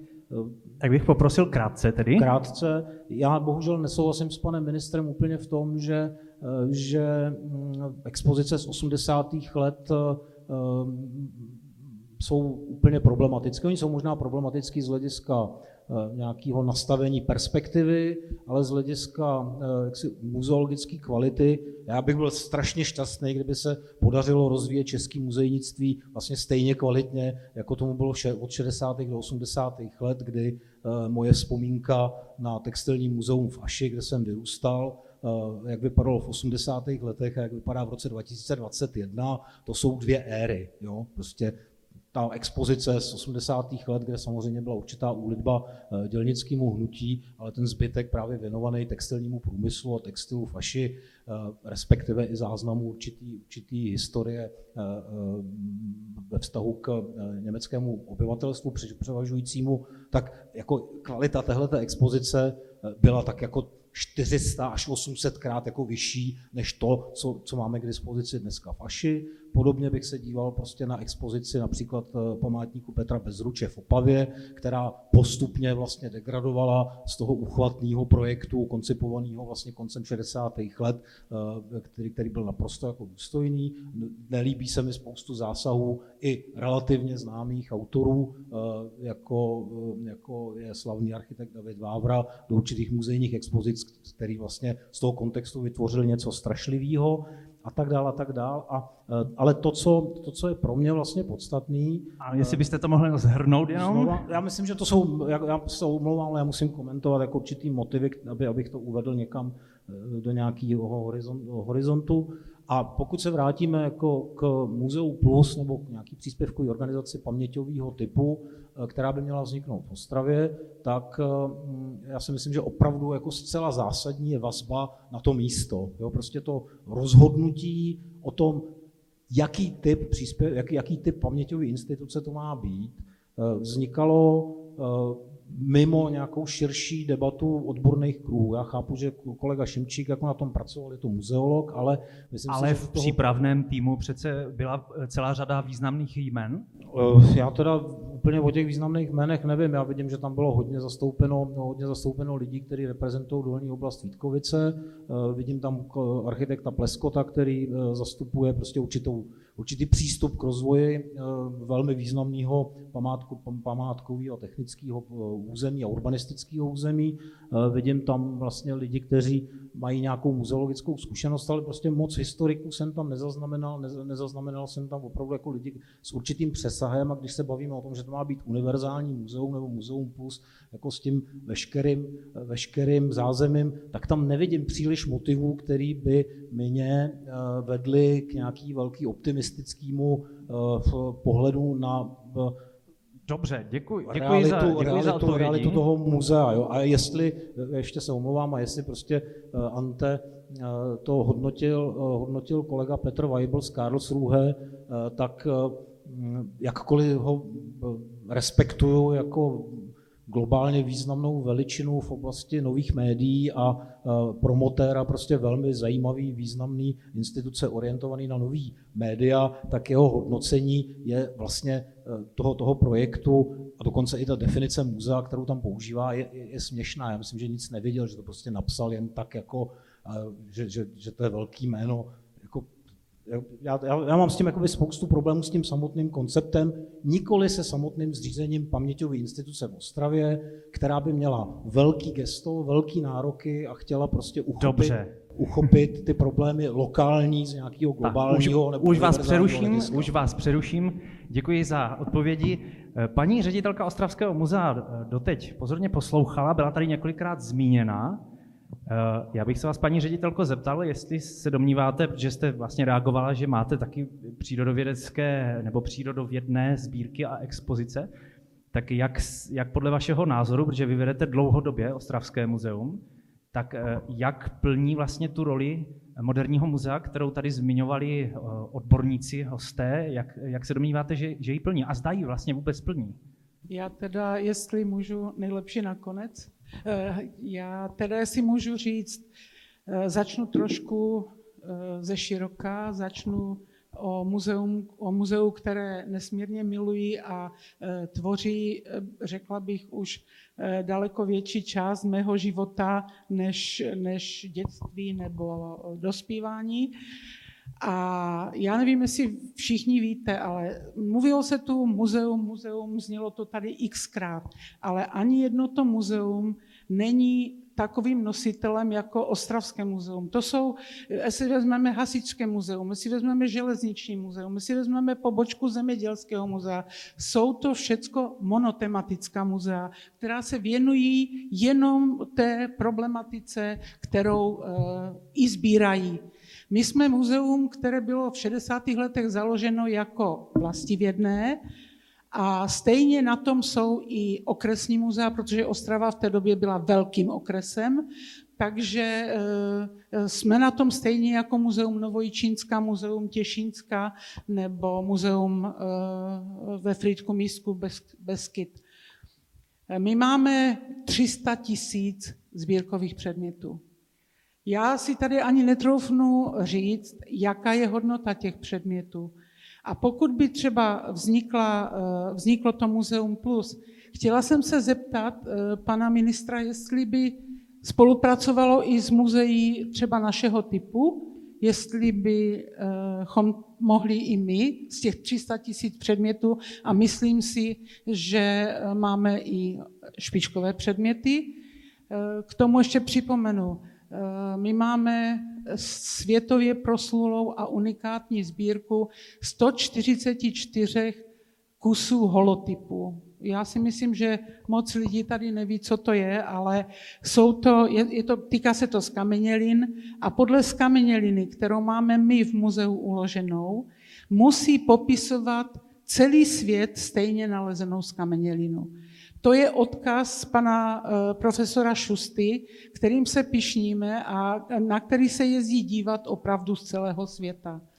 Tak, máme... paní ředitelko, a jak jste spokojeni s návštěvností ve vašem muzeu? Protože to... já jsem si vyjel čísla, která právě jsou publikovány v publikaci, jejíž spoluautorem je pan Jareš, a tam se třeba uvádí, že vlastně podobná čísla návštěvnosti má právě už zmiňované Muzeum Hlučínska, které je v mnohem menším městě než Ostrava, anebo také Městské muzeum v Týně nad Vltavou, což je, kdo neví, malé město severně od Českých Budějovic. Tak uh, kolik lidí se na ty uh, poklady chodí dívat? Ne, ne, poklady, nestálo by za to to zvýšit, tu návštěvnost? Ty, ty poklady, bohužel, teda ty, ty, třeba ty holotypy musí mít speciální uložení a nemůžou být veřejně přístupný, uh, každodenně uh, veřejně přístupný veř, veřejnosti nebo divákům. Ale já bych chtěla říct, že my tu svoji, máme, máme stále expozice, máme historii Ostravy od roku dvanáct set šedesát sedm až po osmdesátá léta. Máme přírodovědnou expozici a opravdu se orientujeme spíš na to Ostravsko. My jsme byli i, i v tom původním znění jsme byli orientováni na Ostravsko-Karvinský revír. Máme hodně sbírek i ze života a to je oproti třeba těm, těm muzeím tom železničnímu nebo tomu hasičskému.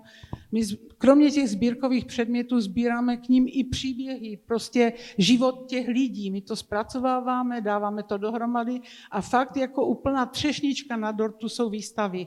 A musím říct, vzpomenout tady výstavu, jsem ještě teď třepou ruce, měli jsme v roce dva tisíce deset, to, což se nám podařil husarský kousek, získali jsme peníze z Evropské unie a udělali jsme revitalizaci výstavních prostor. Ty prostory jsou teď takové, do kterých nám půjčí kterákoliv instituce, jakýkoliv poklad. Budu to, budu to dokumentovat. A ty ruce se mi třepou z výstavy, která se jmenovala Král, který létal. Bylo to období Jana Lucemburského, kdy my jsme s třetinovou cenou oproti pražské výstavě A musím teda říct, že jsme tu výstavu dělali i proto, že prvotní nápad zviditelnit Jana Lucemburského byl z Ostravy. Pak se přidala i, i Praha a musím říct, že s třetinovou cenou se nám podařila udělat taková výstava, že lidi, kteří jezdili, jezdili z celé republiky a z, i ze světa. Hodně máme Poláků, kteří se jezdí do muzea na, dívat na výstavy a na expozice. A tahle výstava třeba za dva a půl měsíce přilákala téměř třicet tisíc diváků. Jenže opravdu, jak říkal pan ministr, my jsme na Ostravu malé muzeum a ta výstava, taková výstava takového finančního rozsahu se nedá dělat. A co by podle vás teda potřebovalo Ostravské muzeum, aby se, aby se mohlo rozvíjet určitým to, směrem moderního muzea? To už říkal, my se teď snažíme do těch stálých expozic vnášet takovou, to je teď moderní videomapping a virtuální realita, takže doplňovat ty předměty takovým jakoby programem. Mimochodem na jednu akci jsme získali peníze i z Ministerstva kultury a paní, která mi říkala, že jsme dotaci dostali, tak říkala, že komise doslova padla na zadek, když viděla ten náš projekt. Byl, je to projekt Kluk, který se našel v Odře. A ještě, já nevím, ta, ta stará radnice je stará radnice, byla budována, bylo tam vězení, byl tam národní výbor. By, byly no a, ne, a nemáte, ne, já se omlouvám, že vám skáču do řeči, nemáte ambici vytvořit nějaké projekty s tím, že se rozšíříte do dalších prostor ve městě?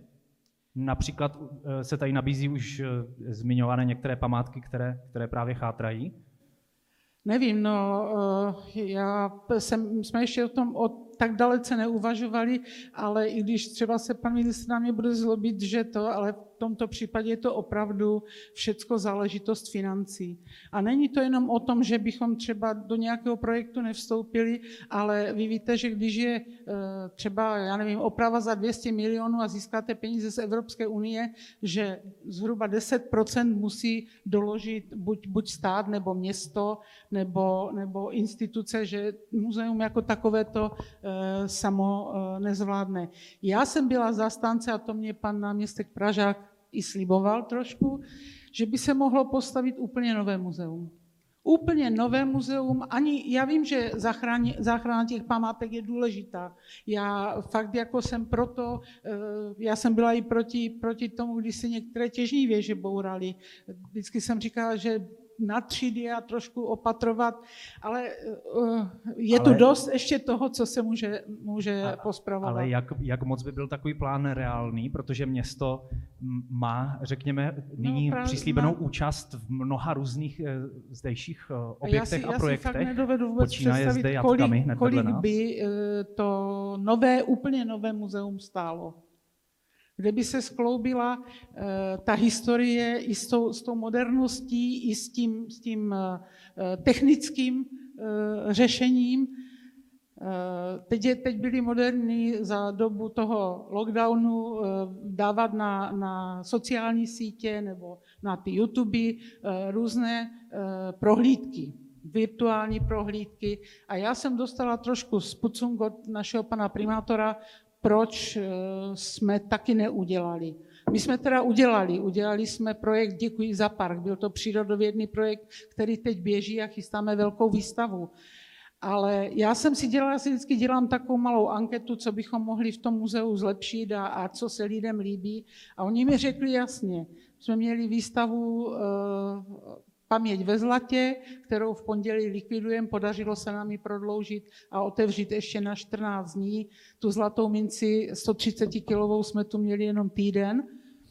A kolegové mi, jako kamarádi mi řekli, my se půjdeme podívat až na to, my to chceme vidět i natura, tu historii. Mě, já si ten, ten tolar si prohlídnu na internetu ze předu, ze zadu, se všema detailama. Paní ředitelko, chceme zásadní věc, sakra, proč tu nemáme tu landeckou vešť Venuši tady u nás, jako tím bychom měli začít. Dobře, tak to necháme na další diskuzi.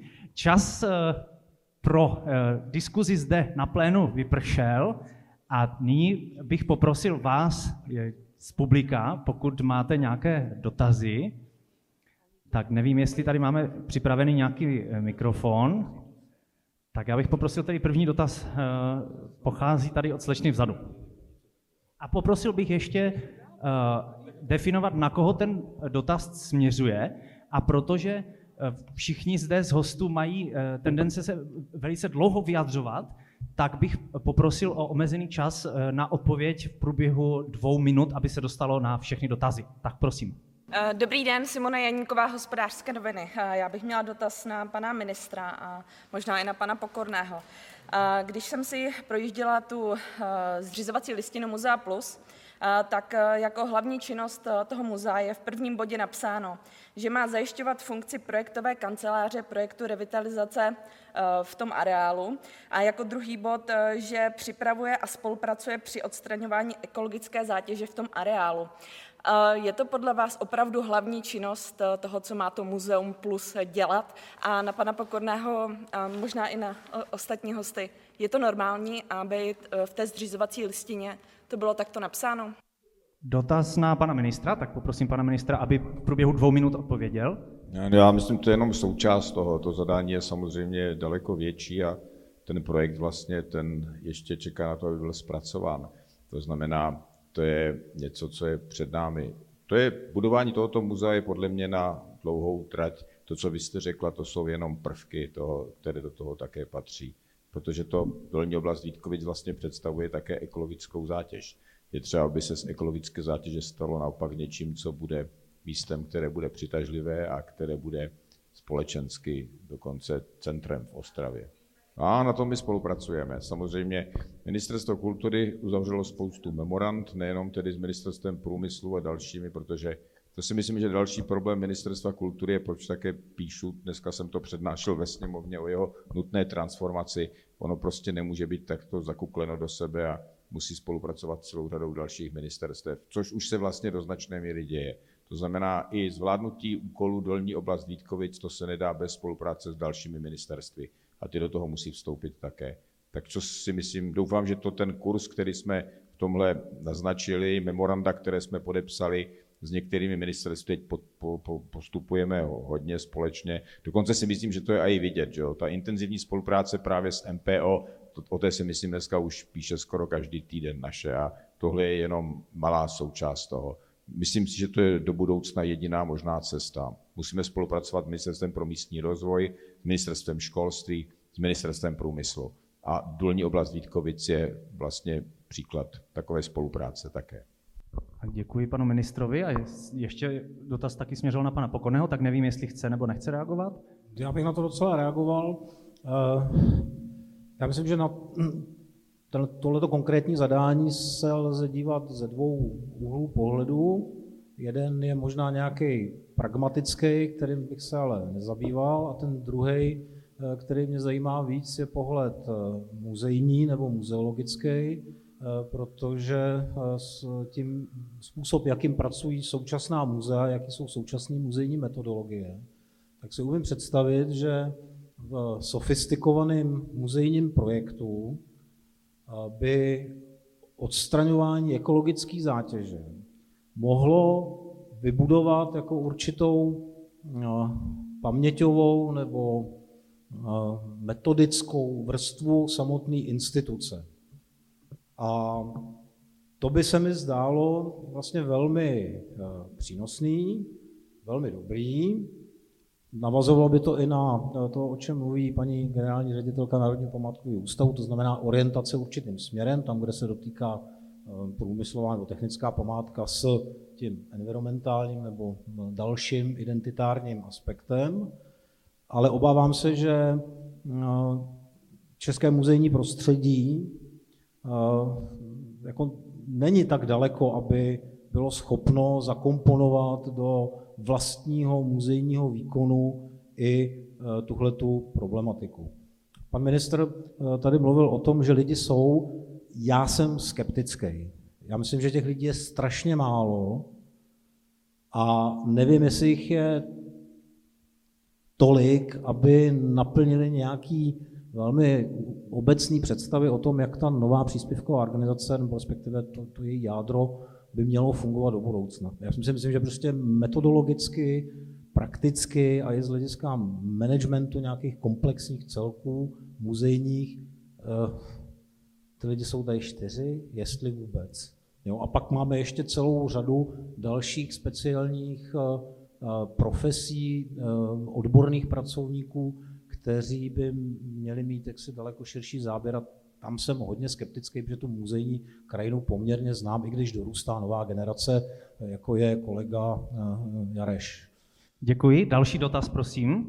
Nevím, jestli, kdo se tam ale hlásil mohu dříve. Do toho, mohu do toho vstoupit ještě?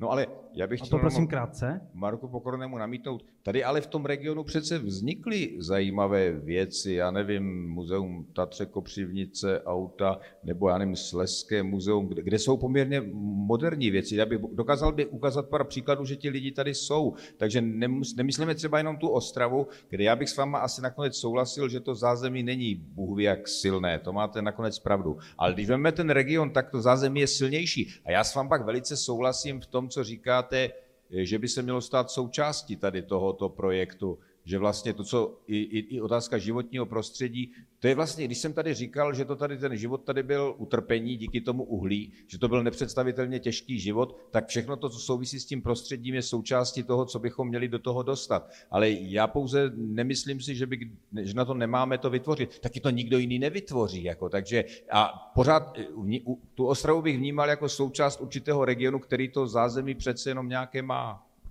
Tak ještě pan Jareš chtěl reagovat, jestli já, můžu taky krátce. Já jenom, jenom komentář drobnej. Já jsem hodně skeptický k tomu, že tolik lidí je v celé České republice, když se podívám na to, jakým způsobem z hlediska muzejního myšlení fungují centrální ústřední paměťové instituce v České republice. Pánové, budete muset pokračovat v zákulisí. Poprosím pana Jareše o krátkou reakci. Já na to navážu. Já, já si dovolím souhlasit i nesouhlasit s tím, co říká Marek Pokorný. Mně se zdá, že v současnosti jakoby těch lidí opravdu je málo. Zároveň si myslím, že ta instituce může ty lidi začít generovat, protože jakoby, kdybych se já jako mladý absolvent rozhodoval, jestli budu pracovat do tradičního muzea, tak bych si řekl, že spíš ne. Když tady bude tahle možnost, tak to může ty lidi přitáhnout. Záleží na tom, jestli tam budou tabulkový platy Ministerstva kultury, ale to je další otázka. Tak děkuji. Další dotaz?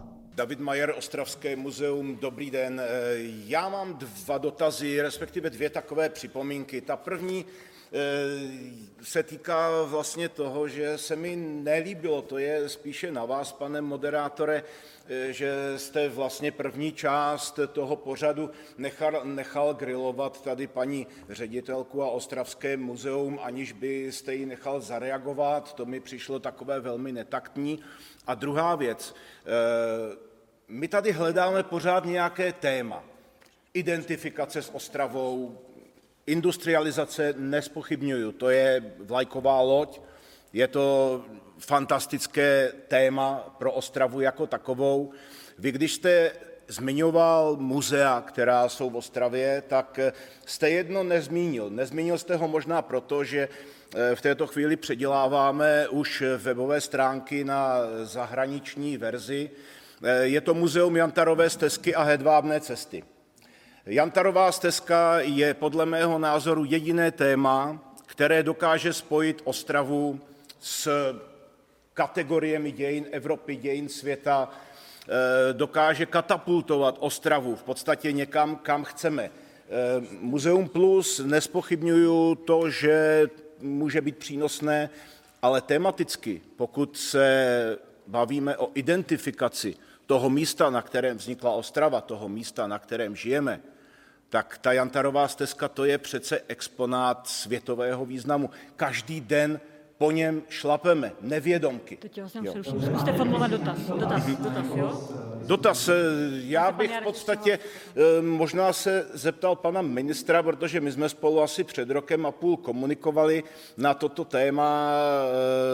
Ta situace se má teď tak, že v podstatě město nám vypovědělo smlouvu ze Slezsko-Ostravského hradu a my to muzeum, které Ostrava nechce, byť Ostravu identifikuje s těmi základními kategoriemi dějin Evropy, jak jsem říkal, stěhujeme do Benátek. Ne do těch nad Jizerou, ani do těch na Hluvákách, ale do italských Benátek, protože tam o to muzeum mají zájem. Tady v Ostravě ne, tak se chci jenom zeptat, jestli bychom si o tom tématu mohli popovídat a jestli bych vám ho mohl představit.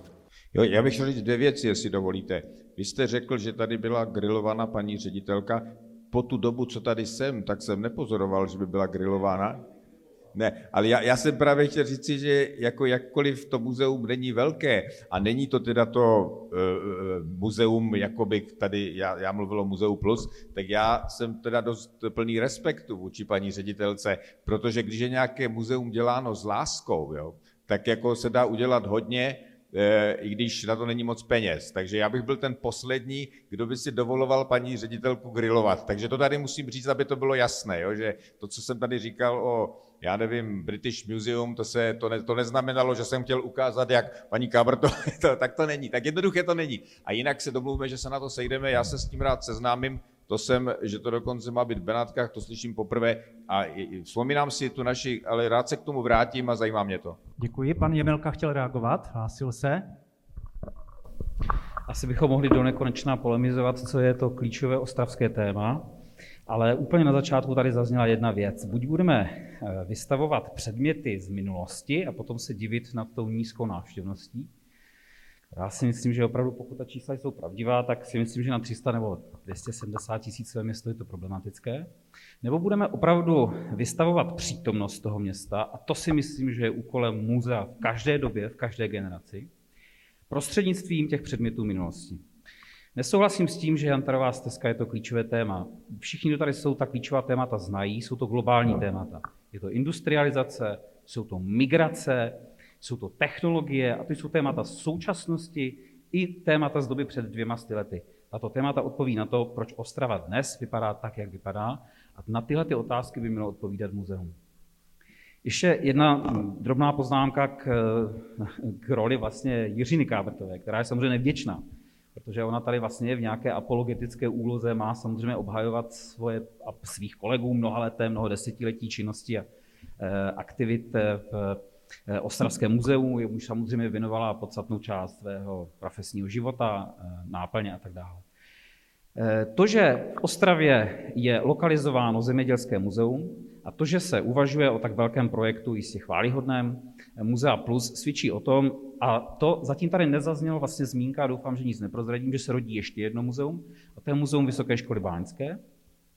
To svědčí o tom, že Ostrava je kolonizační prostor pro muzea. Fantastická věc. Vítám a těším se na Muzeum Plus, zvláště na jeho přírodovědnou expozici. Hluboce pochybuji o tom, že to muzeum bude schopno vlastně vystavovat identitu a paměť Ostravy. Těším se na technické sbírky Vysoké školy báňské a myslím si, že zemědělské muzeum patří do Ostravy, když bude vystavovat industrializované zemědělství, zemědělské stroje a průmyslové žrádlo. To přece patří do Ostravy, to sem prostě patří. Nejlépe mělo to být v Martinově masokombinátě. Skvělý nápad.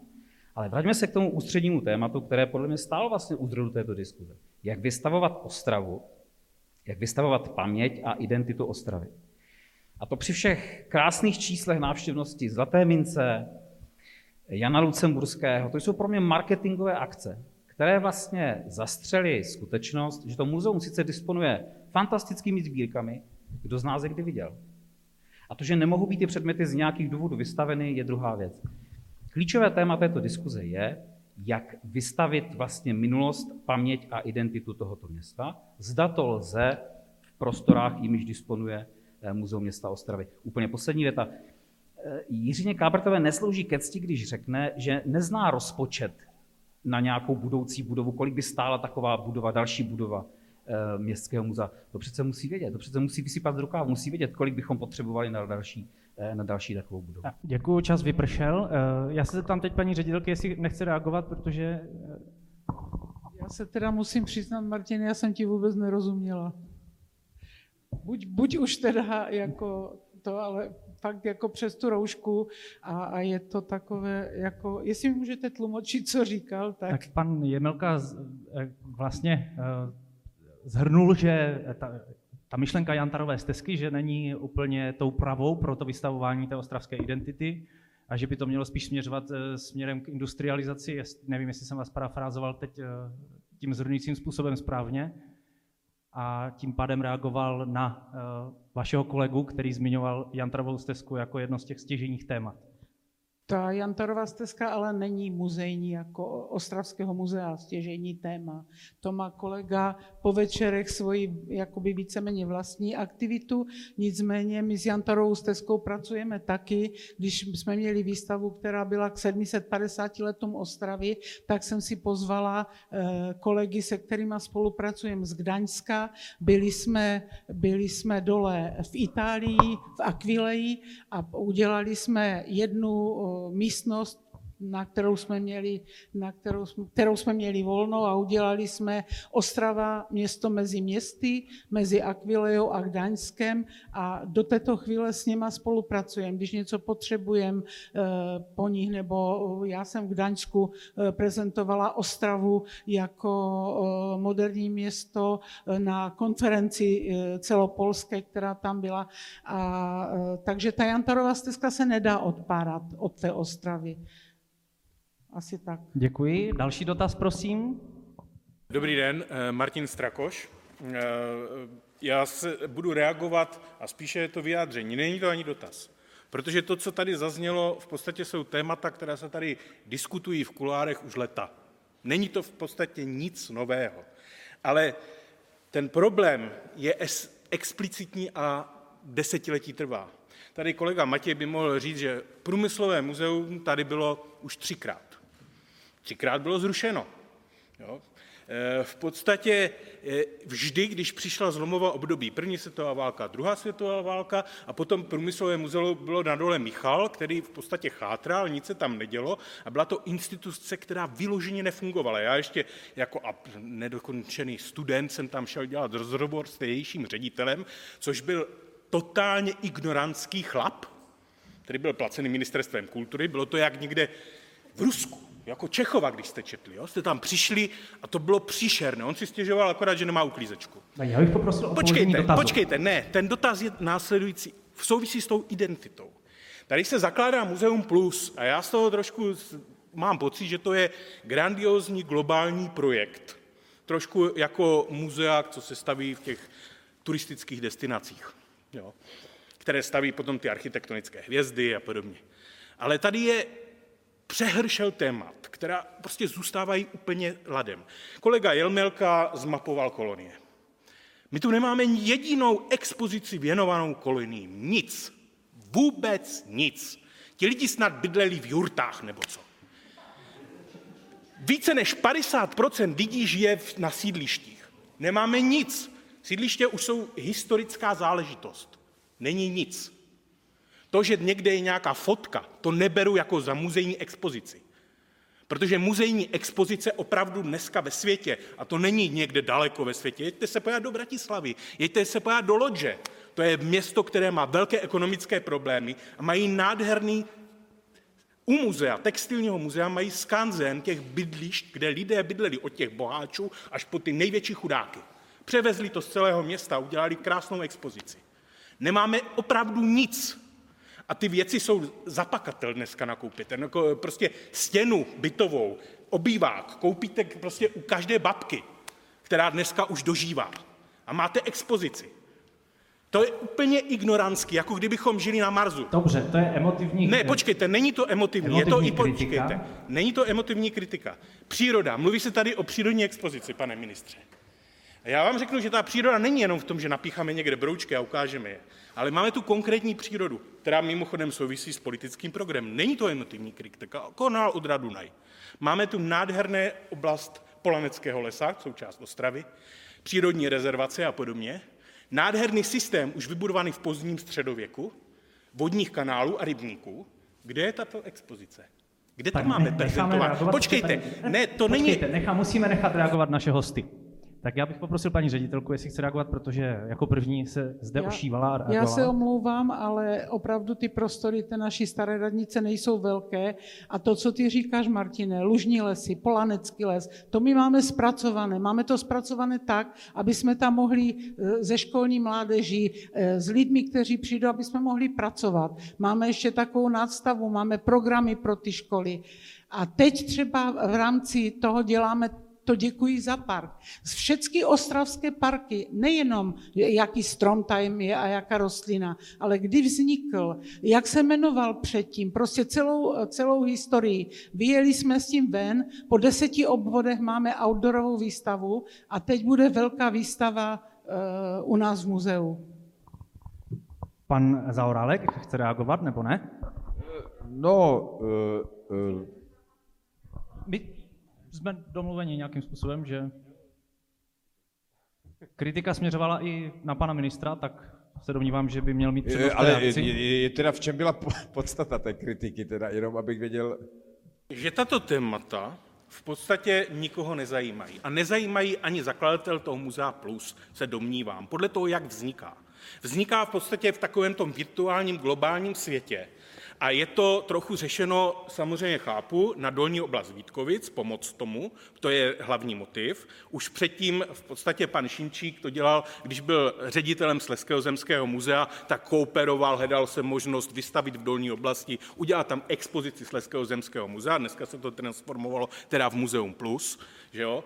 Takže jako by jiná instituce, ale obávám se, a ty začátky toho Muzea Plus byly dokonce takové, že se říkalo, no tak však sbírky, a vy jste to trošku taky naznačil ve své řeči, sbírky v republice jsou velké, takže těm domorodcům tady přivezeme ty artefakty z jiných muzeí, třeba Národní galerie něco má, Národní technické něco půjčí, a my jim to tady vystavíme, oni z toho budou strašně nadšení a pak to zase odvezem. Tak necháme reagovat pana ministra. No, uh... koloniální přístup. Koloniální přístup, to...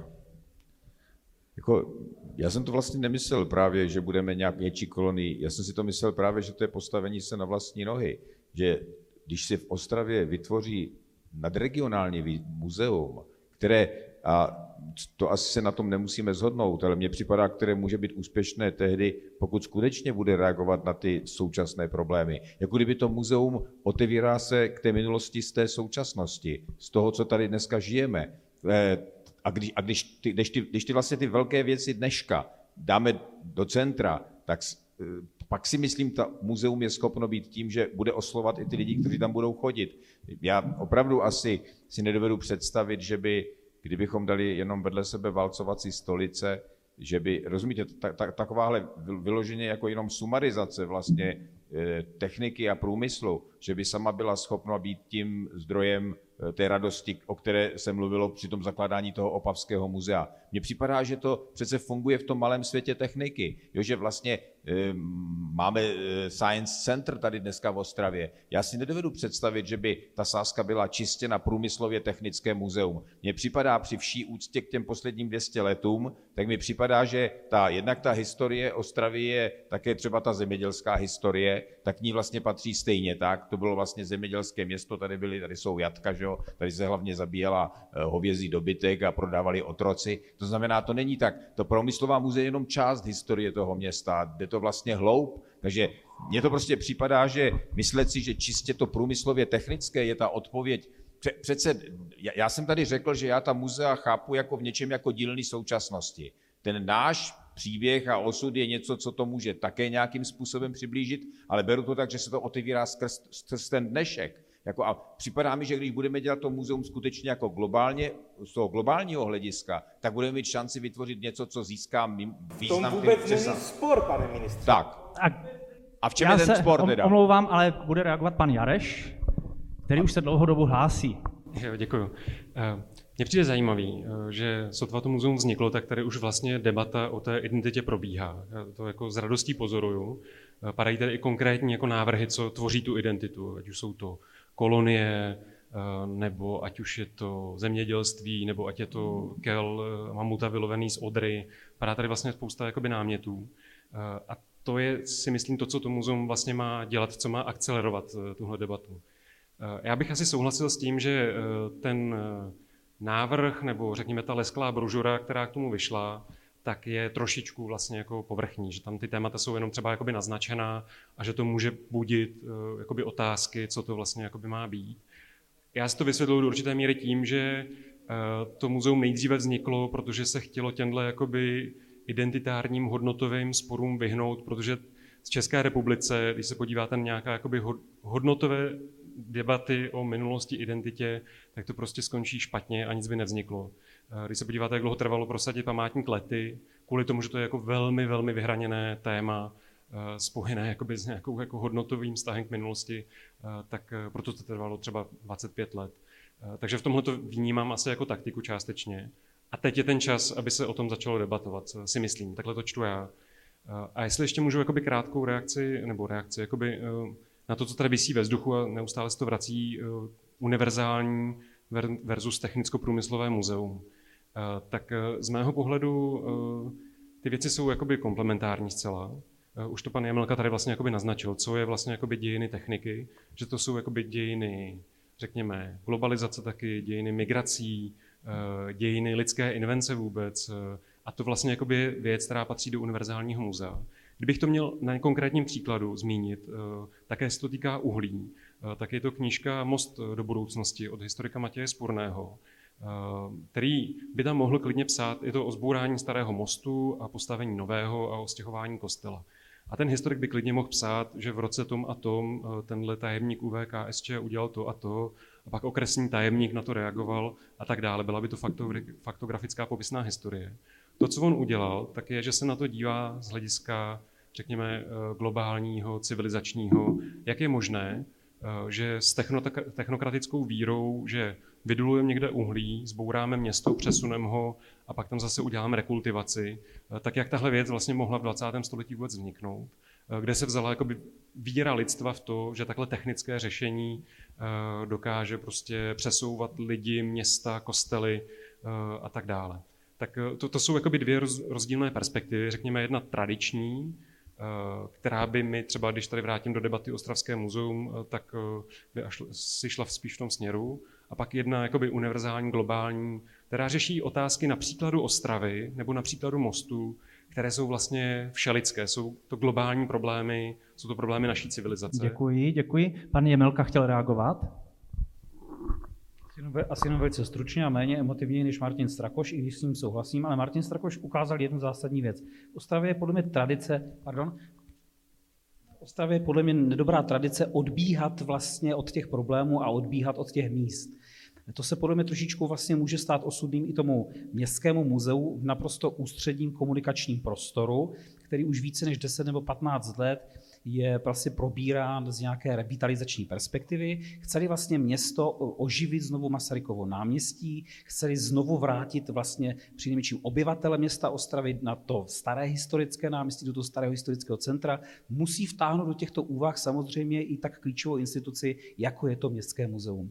Myslím si, že nic nebrání tomu, aby tady bylo globální muzeum, rád jej navštívím, ale pořád je tady vlastně ta stará tradiční instituce, která opravdu musí projít vlastně nějakou jako i vnitřní vlastně proměnou, nemyslím personální nebo finanční, ale vlastně koncepční a nazírání té minulosti a, a to je to, co mi tam vlastně chybí. Jiřina Kábrtová říkala, že se vystavuje vlastně minulost Ostravy až do osmdesátých let. Já jsem v Ostravském muzeu byl naposledy před dvěma lety, opravte mě a omlouvám se, jestli to není pravda, co teďka řeknu, ale poválečná minulost Ostravy po roce čtyřicet pět, to znamená toho města, které tady dnes existuje a které známe, je vlastně vystavena na několika panelech. Já chápu tu hrdost ostravských muzejníků na středověké památky, ale ono to musí být přesně naopak. Protože nějaké jako šípy, úlomky středověké keramiky najdeme v každém muzeu. To muzeum má-li plnit tu identotvornou roli, má-li vlastně pracovat s tou pamětí, tak musí tu vlastně zvolit úplně odlišnou podle mě koncepci. Poslední věc. Řešilo někdy Ostravské muzeum, kolik návštěvníků, pan ministr to řekl, já nevím, kolik z těch tři sta padesát tisíc návštěvníků dolní oblasti zavítá i do Ostravského muzea? To jsou totiž úplně odlišné koncepty. Dolní oblast, globální muzeum, to jsou turistické atrakce.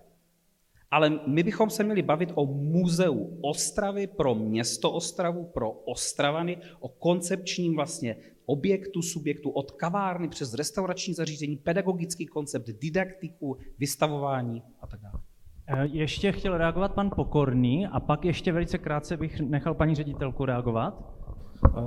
Já myslím, že teď se tady rozběhly vlastně docela zásadní debaty, které souvisí s tím, co to vlastně má být muzeum, co to má být muzeum v Ostravě, co to má být muzeum v regionu. Jasně z toho vyplývá, že a já jsem četl vlastně docela důkladně ten koncept, na základě kterého byla zřízena nová příspěvková organizace a byly nějakým způsobem uzavřený memoranda a přísliby na poměrně vysoké vysoký částky, které budou investované do posílení nějaké kulturní infrastruktury v Ostravě. A jako na základě toho konceptu, tak jak je připravený, slovník, který používá, témata, který tam neřeší, a i to, že vlastně tu debatu vedeme tady nikoli předtím, než vůbec, jako kde se vzala ta potřeba vytvořit to muzeum, kromě toho, že je fajn, aby byla zainvestovaná, zainvestována kulturní infrastruktura v Ostravě, tak to z toho nevyčtu. Ten koncept je prostě velmi abstraktní a když to řeknu jako úplně natvrdo, jako jestli se bavíme o muzeu pro dvacátého prvního století, o univerzálních tématech, myslím si, že slovo univerzální bych jako v roce dva tisíce dvacet jedna vlastně jako v tomhletom kontextu ani nepoužíval. A jestliže prostě používáme jako zdroje a jako referenční odkazy uh, uh, Alvina Tofflera jako ze šedesátých nebo ze sedmdesátých let a uh, z muzeologického hlediska významného muzeologa uh, uh, rakouského Weidachera, jako který prostě napsal jako skvělou fenomenologicky, řekněme, orientovanou učebnici muzeologie, ze které vychází i z slánského škola, ale která jako svým konceptem muzeality a muzealizace vlastně jako úplně mimo jako současné debaty, byť je to velmi zajímavá teorie, tak prostě mě to, ve, mně, ve mně jako v člověku, který se orientuje v muzejních konceptech, jako v, ve, ve způsobu, nebo který uvažuje o muzeu jako o nějaké sociální a politické entitě, tak ve mně to nevzbuzuje důvěru. Prostě kdyby aspoň jako Weidachera nahradili Eileen Hooper, já nevím, jak se jmenuje, že ta teoretička, nebo prostě jako odkázali aspoň na Tonyho Bennetta, nebo na nějaký prostě jako soudoběji prostě myslící pane muzeology, pane Pokorný, nebo, čas. Nebo kdyby, kdyby, kdyby, kdyby tam místo Alvina Tofflera používali koncept Bruno Latoura, tak jako říkám, OK, jako víme, o čem mluvíme, jo, ale prostě mně to přijde prostě jako úplně placatý. Děkuji za reakci. Paní ředitelka chtěla reagovat? Já jenom chci říct, že srovnávat Ostravské muzeum s Dolní oblastí opravdu nejde. Je to, je to zvláštní, zvláštní místo, které poskytne těm návštěvníkům úplně všecko. Od parku v rohlíku, přes nějakou limonádu, přes to, že si tam děcka poskáčou, ale zas je to u šestka je u šestka. Svět techniky je svět techniky, ale to, že Ostravu založil Bruno nebo první písemná zmínka o Ostravě je v závěti Bruno ze Šamburka. To se tam nedozví, to se dozví u nás v muzeu.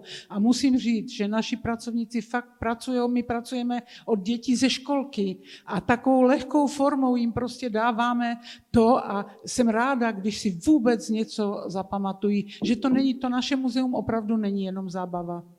Děkuji. Další, prosím, dotaz z publika je kde?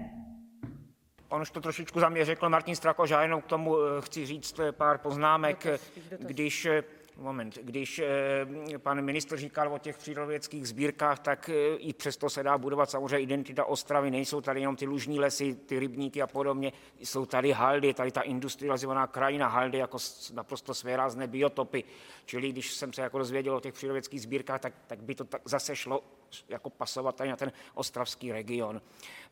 Chtěl jsem se zeptat, jestli existuje ve světě nějaký srovnatelný případ, kdy vzniká takové trošku megalomanské, grandiozní muzeum, taková instituce paměťového typu a na zelené louce třeba v středoevropském kontextu nebo evropském kontextu a dopadlo to dobře, anebo naopak, kdy to skončilo, jako když pejsek s kočičkou vařili dort a dali tam všecko. A, a, a směřujete ten dotaz na někoho konkrétního? No, tak jestli tady máte nějako, nějaké zkušenosti vlastně, třeba mimo pana ministra, který už mluvil strašně dlouho.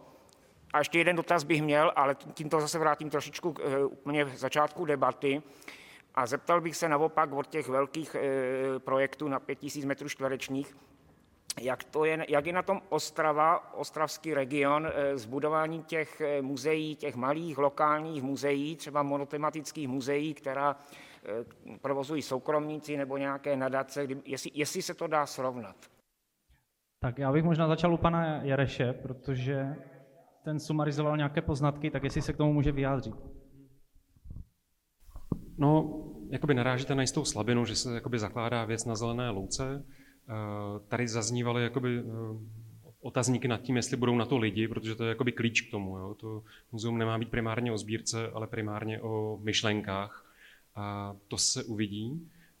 Z těch příkladů, z těch příkladů mě napadá Dům evropské historie, což je vlastně jakoby na zelené louce vybudované muzeum bez sbírek, ale v tom jakoby jednak to jsou velké evropské peníze, jednak velký evropský zájem a jednak Brusel, který jakoby i ty lidi přitáhne.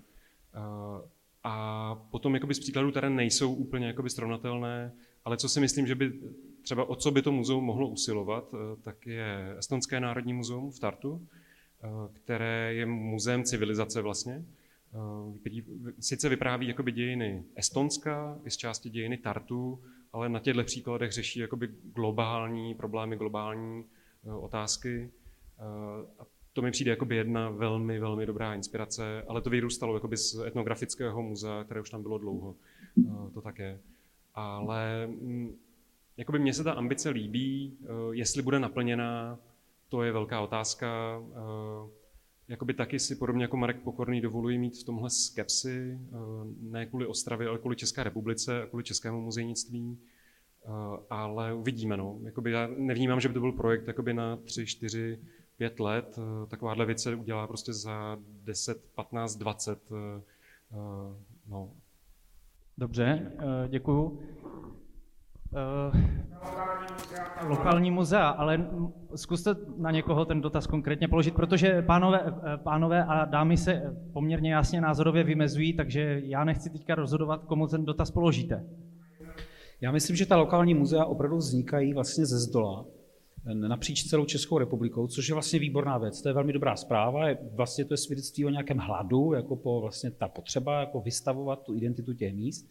Já jsem teda zmiňoval ten projekt, který na začátku je, to, to je vlastně projekt Univerzitního muzea Vysoké školy báňské. To je projekt opravdu eh, asi jedné jediné osoby, já ji tady nevidím, ale tak snad eh, ne, já ji tady vidím.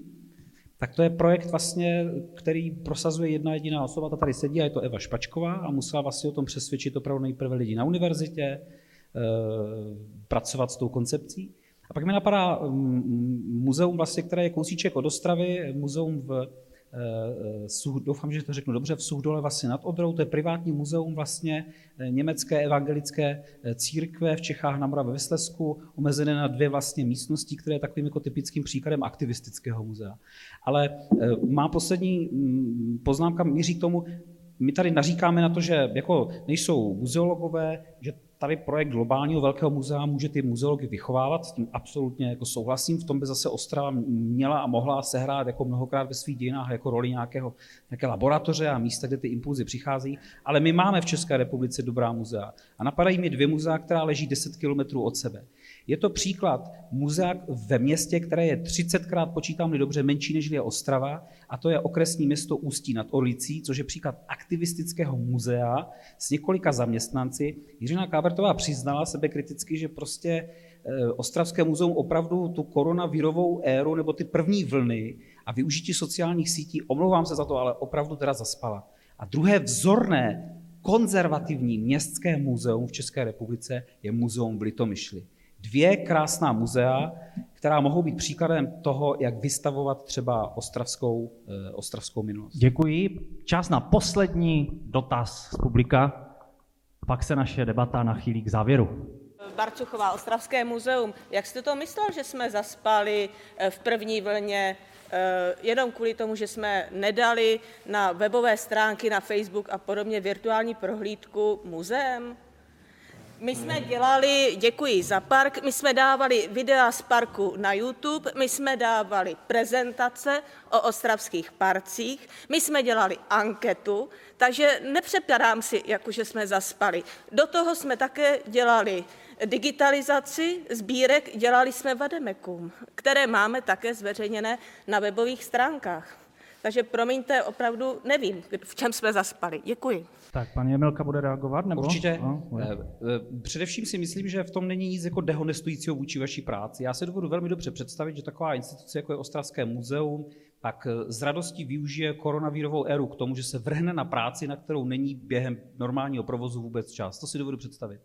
A vyplní prostě tu éru jako intenzivní prací, prostě na inventarizaci a tak dále. Ale já jsem neviděl minimálně v první vlně, že by Ostravské muzeum, muzeum v takřka tři sta tisícovém městě třeba bylo aktivní na sociálních sítích, na Facebooku. Muzeum v Ústí nad Orlicí prostě dělalo soutěže, hádanky, vymýšlelo prostě stezky, cesty a tak dále. Já myslím, že Ostravské muzeum to trvalo prostě jako velmi dlouho a v loňském roce jsem se s žádnou z těchto aktivit nesetkal. Pokud byly a pokud jsem prostě přestřel, tak se vám omlouvám. Ale já jsem se s žádnou takovou aktivitou nesetkal a myslím si, že opravdu Ostravské muzeum dlouho trvalo, než pochopilo, že musí třeba expandovat do toho prostoru. Proč jsem až dnes třeba cestou do centra viděl vlastně tu výstavu, která je na Mariánském náměstí? Proč vlastně tyhle, tyhle ty aktivity tady nebyly hned prostě po prvních měsících? Ostravské muzeum není jiné než jiná muzea v republice, která byla postavena do této situace. Tak paní ředitelka chce reagovat. Já to řeknu hned. Jednak jsem už řekla, že naši návštěvníci chtějí vidět ten duch toho věku, co se týče historických těch, že si nebudou prohlížet tolar na internetu. A za druhé, já mám tři vnoučata a já je honím od internetu, aby u toho neseděli. Já vím, že se tam dozví spoustu věcí, ale my jsme dávali, Martine, měsíc, jsme ne, ten první měsíc, kdy se republika celá vyrovnávala s tím, co ji čeká, tak jsme na tom internetu teda možná nebyli. Ale od té doby tam mají zvířata, která žijou v parku, rostliny, které, jednotlivé parky po celé té, a my jsme, já jsem chtěla docílit toho, aby ti lidi chodili ven. To mohli ještě, aby do toho parku vešli a neseděli u toho počítače. Tak jsem to chápala já a opravdu možná první měsíc v tom lockdownu na Instagramu jsme byli. Mám na tom Instagramu máme kvízy různé, na které nám odpovídají. Fakt přiznávám, první měsíc jsme měli všichni sami co dělat se sebou, možná dva měsíce, ale od té doby pravidelně zaměřili jsme se na ten projekt Děkuji za park a ten jel opravdu ve velkém. Tak děkuji za všechny reakce. Naše debata se uchýlila k závěru tím, jak tady ty témata byla široce probíhaná, probíraná, tak jsme ještě trošičku přetáhli. Já bych chtěl poděkovat všem našim hostům za slušnou debatu, která by určitě mohla pokračovat stále několik hodin kupředu. A s vámi se těším například u nějaké z příštích debat zase. Nashledanou. Děkuji vám.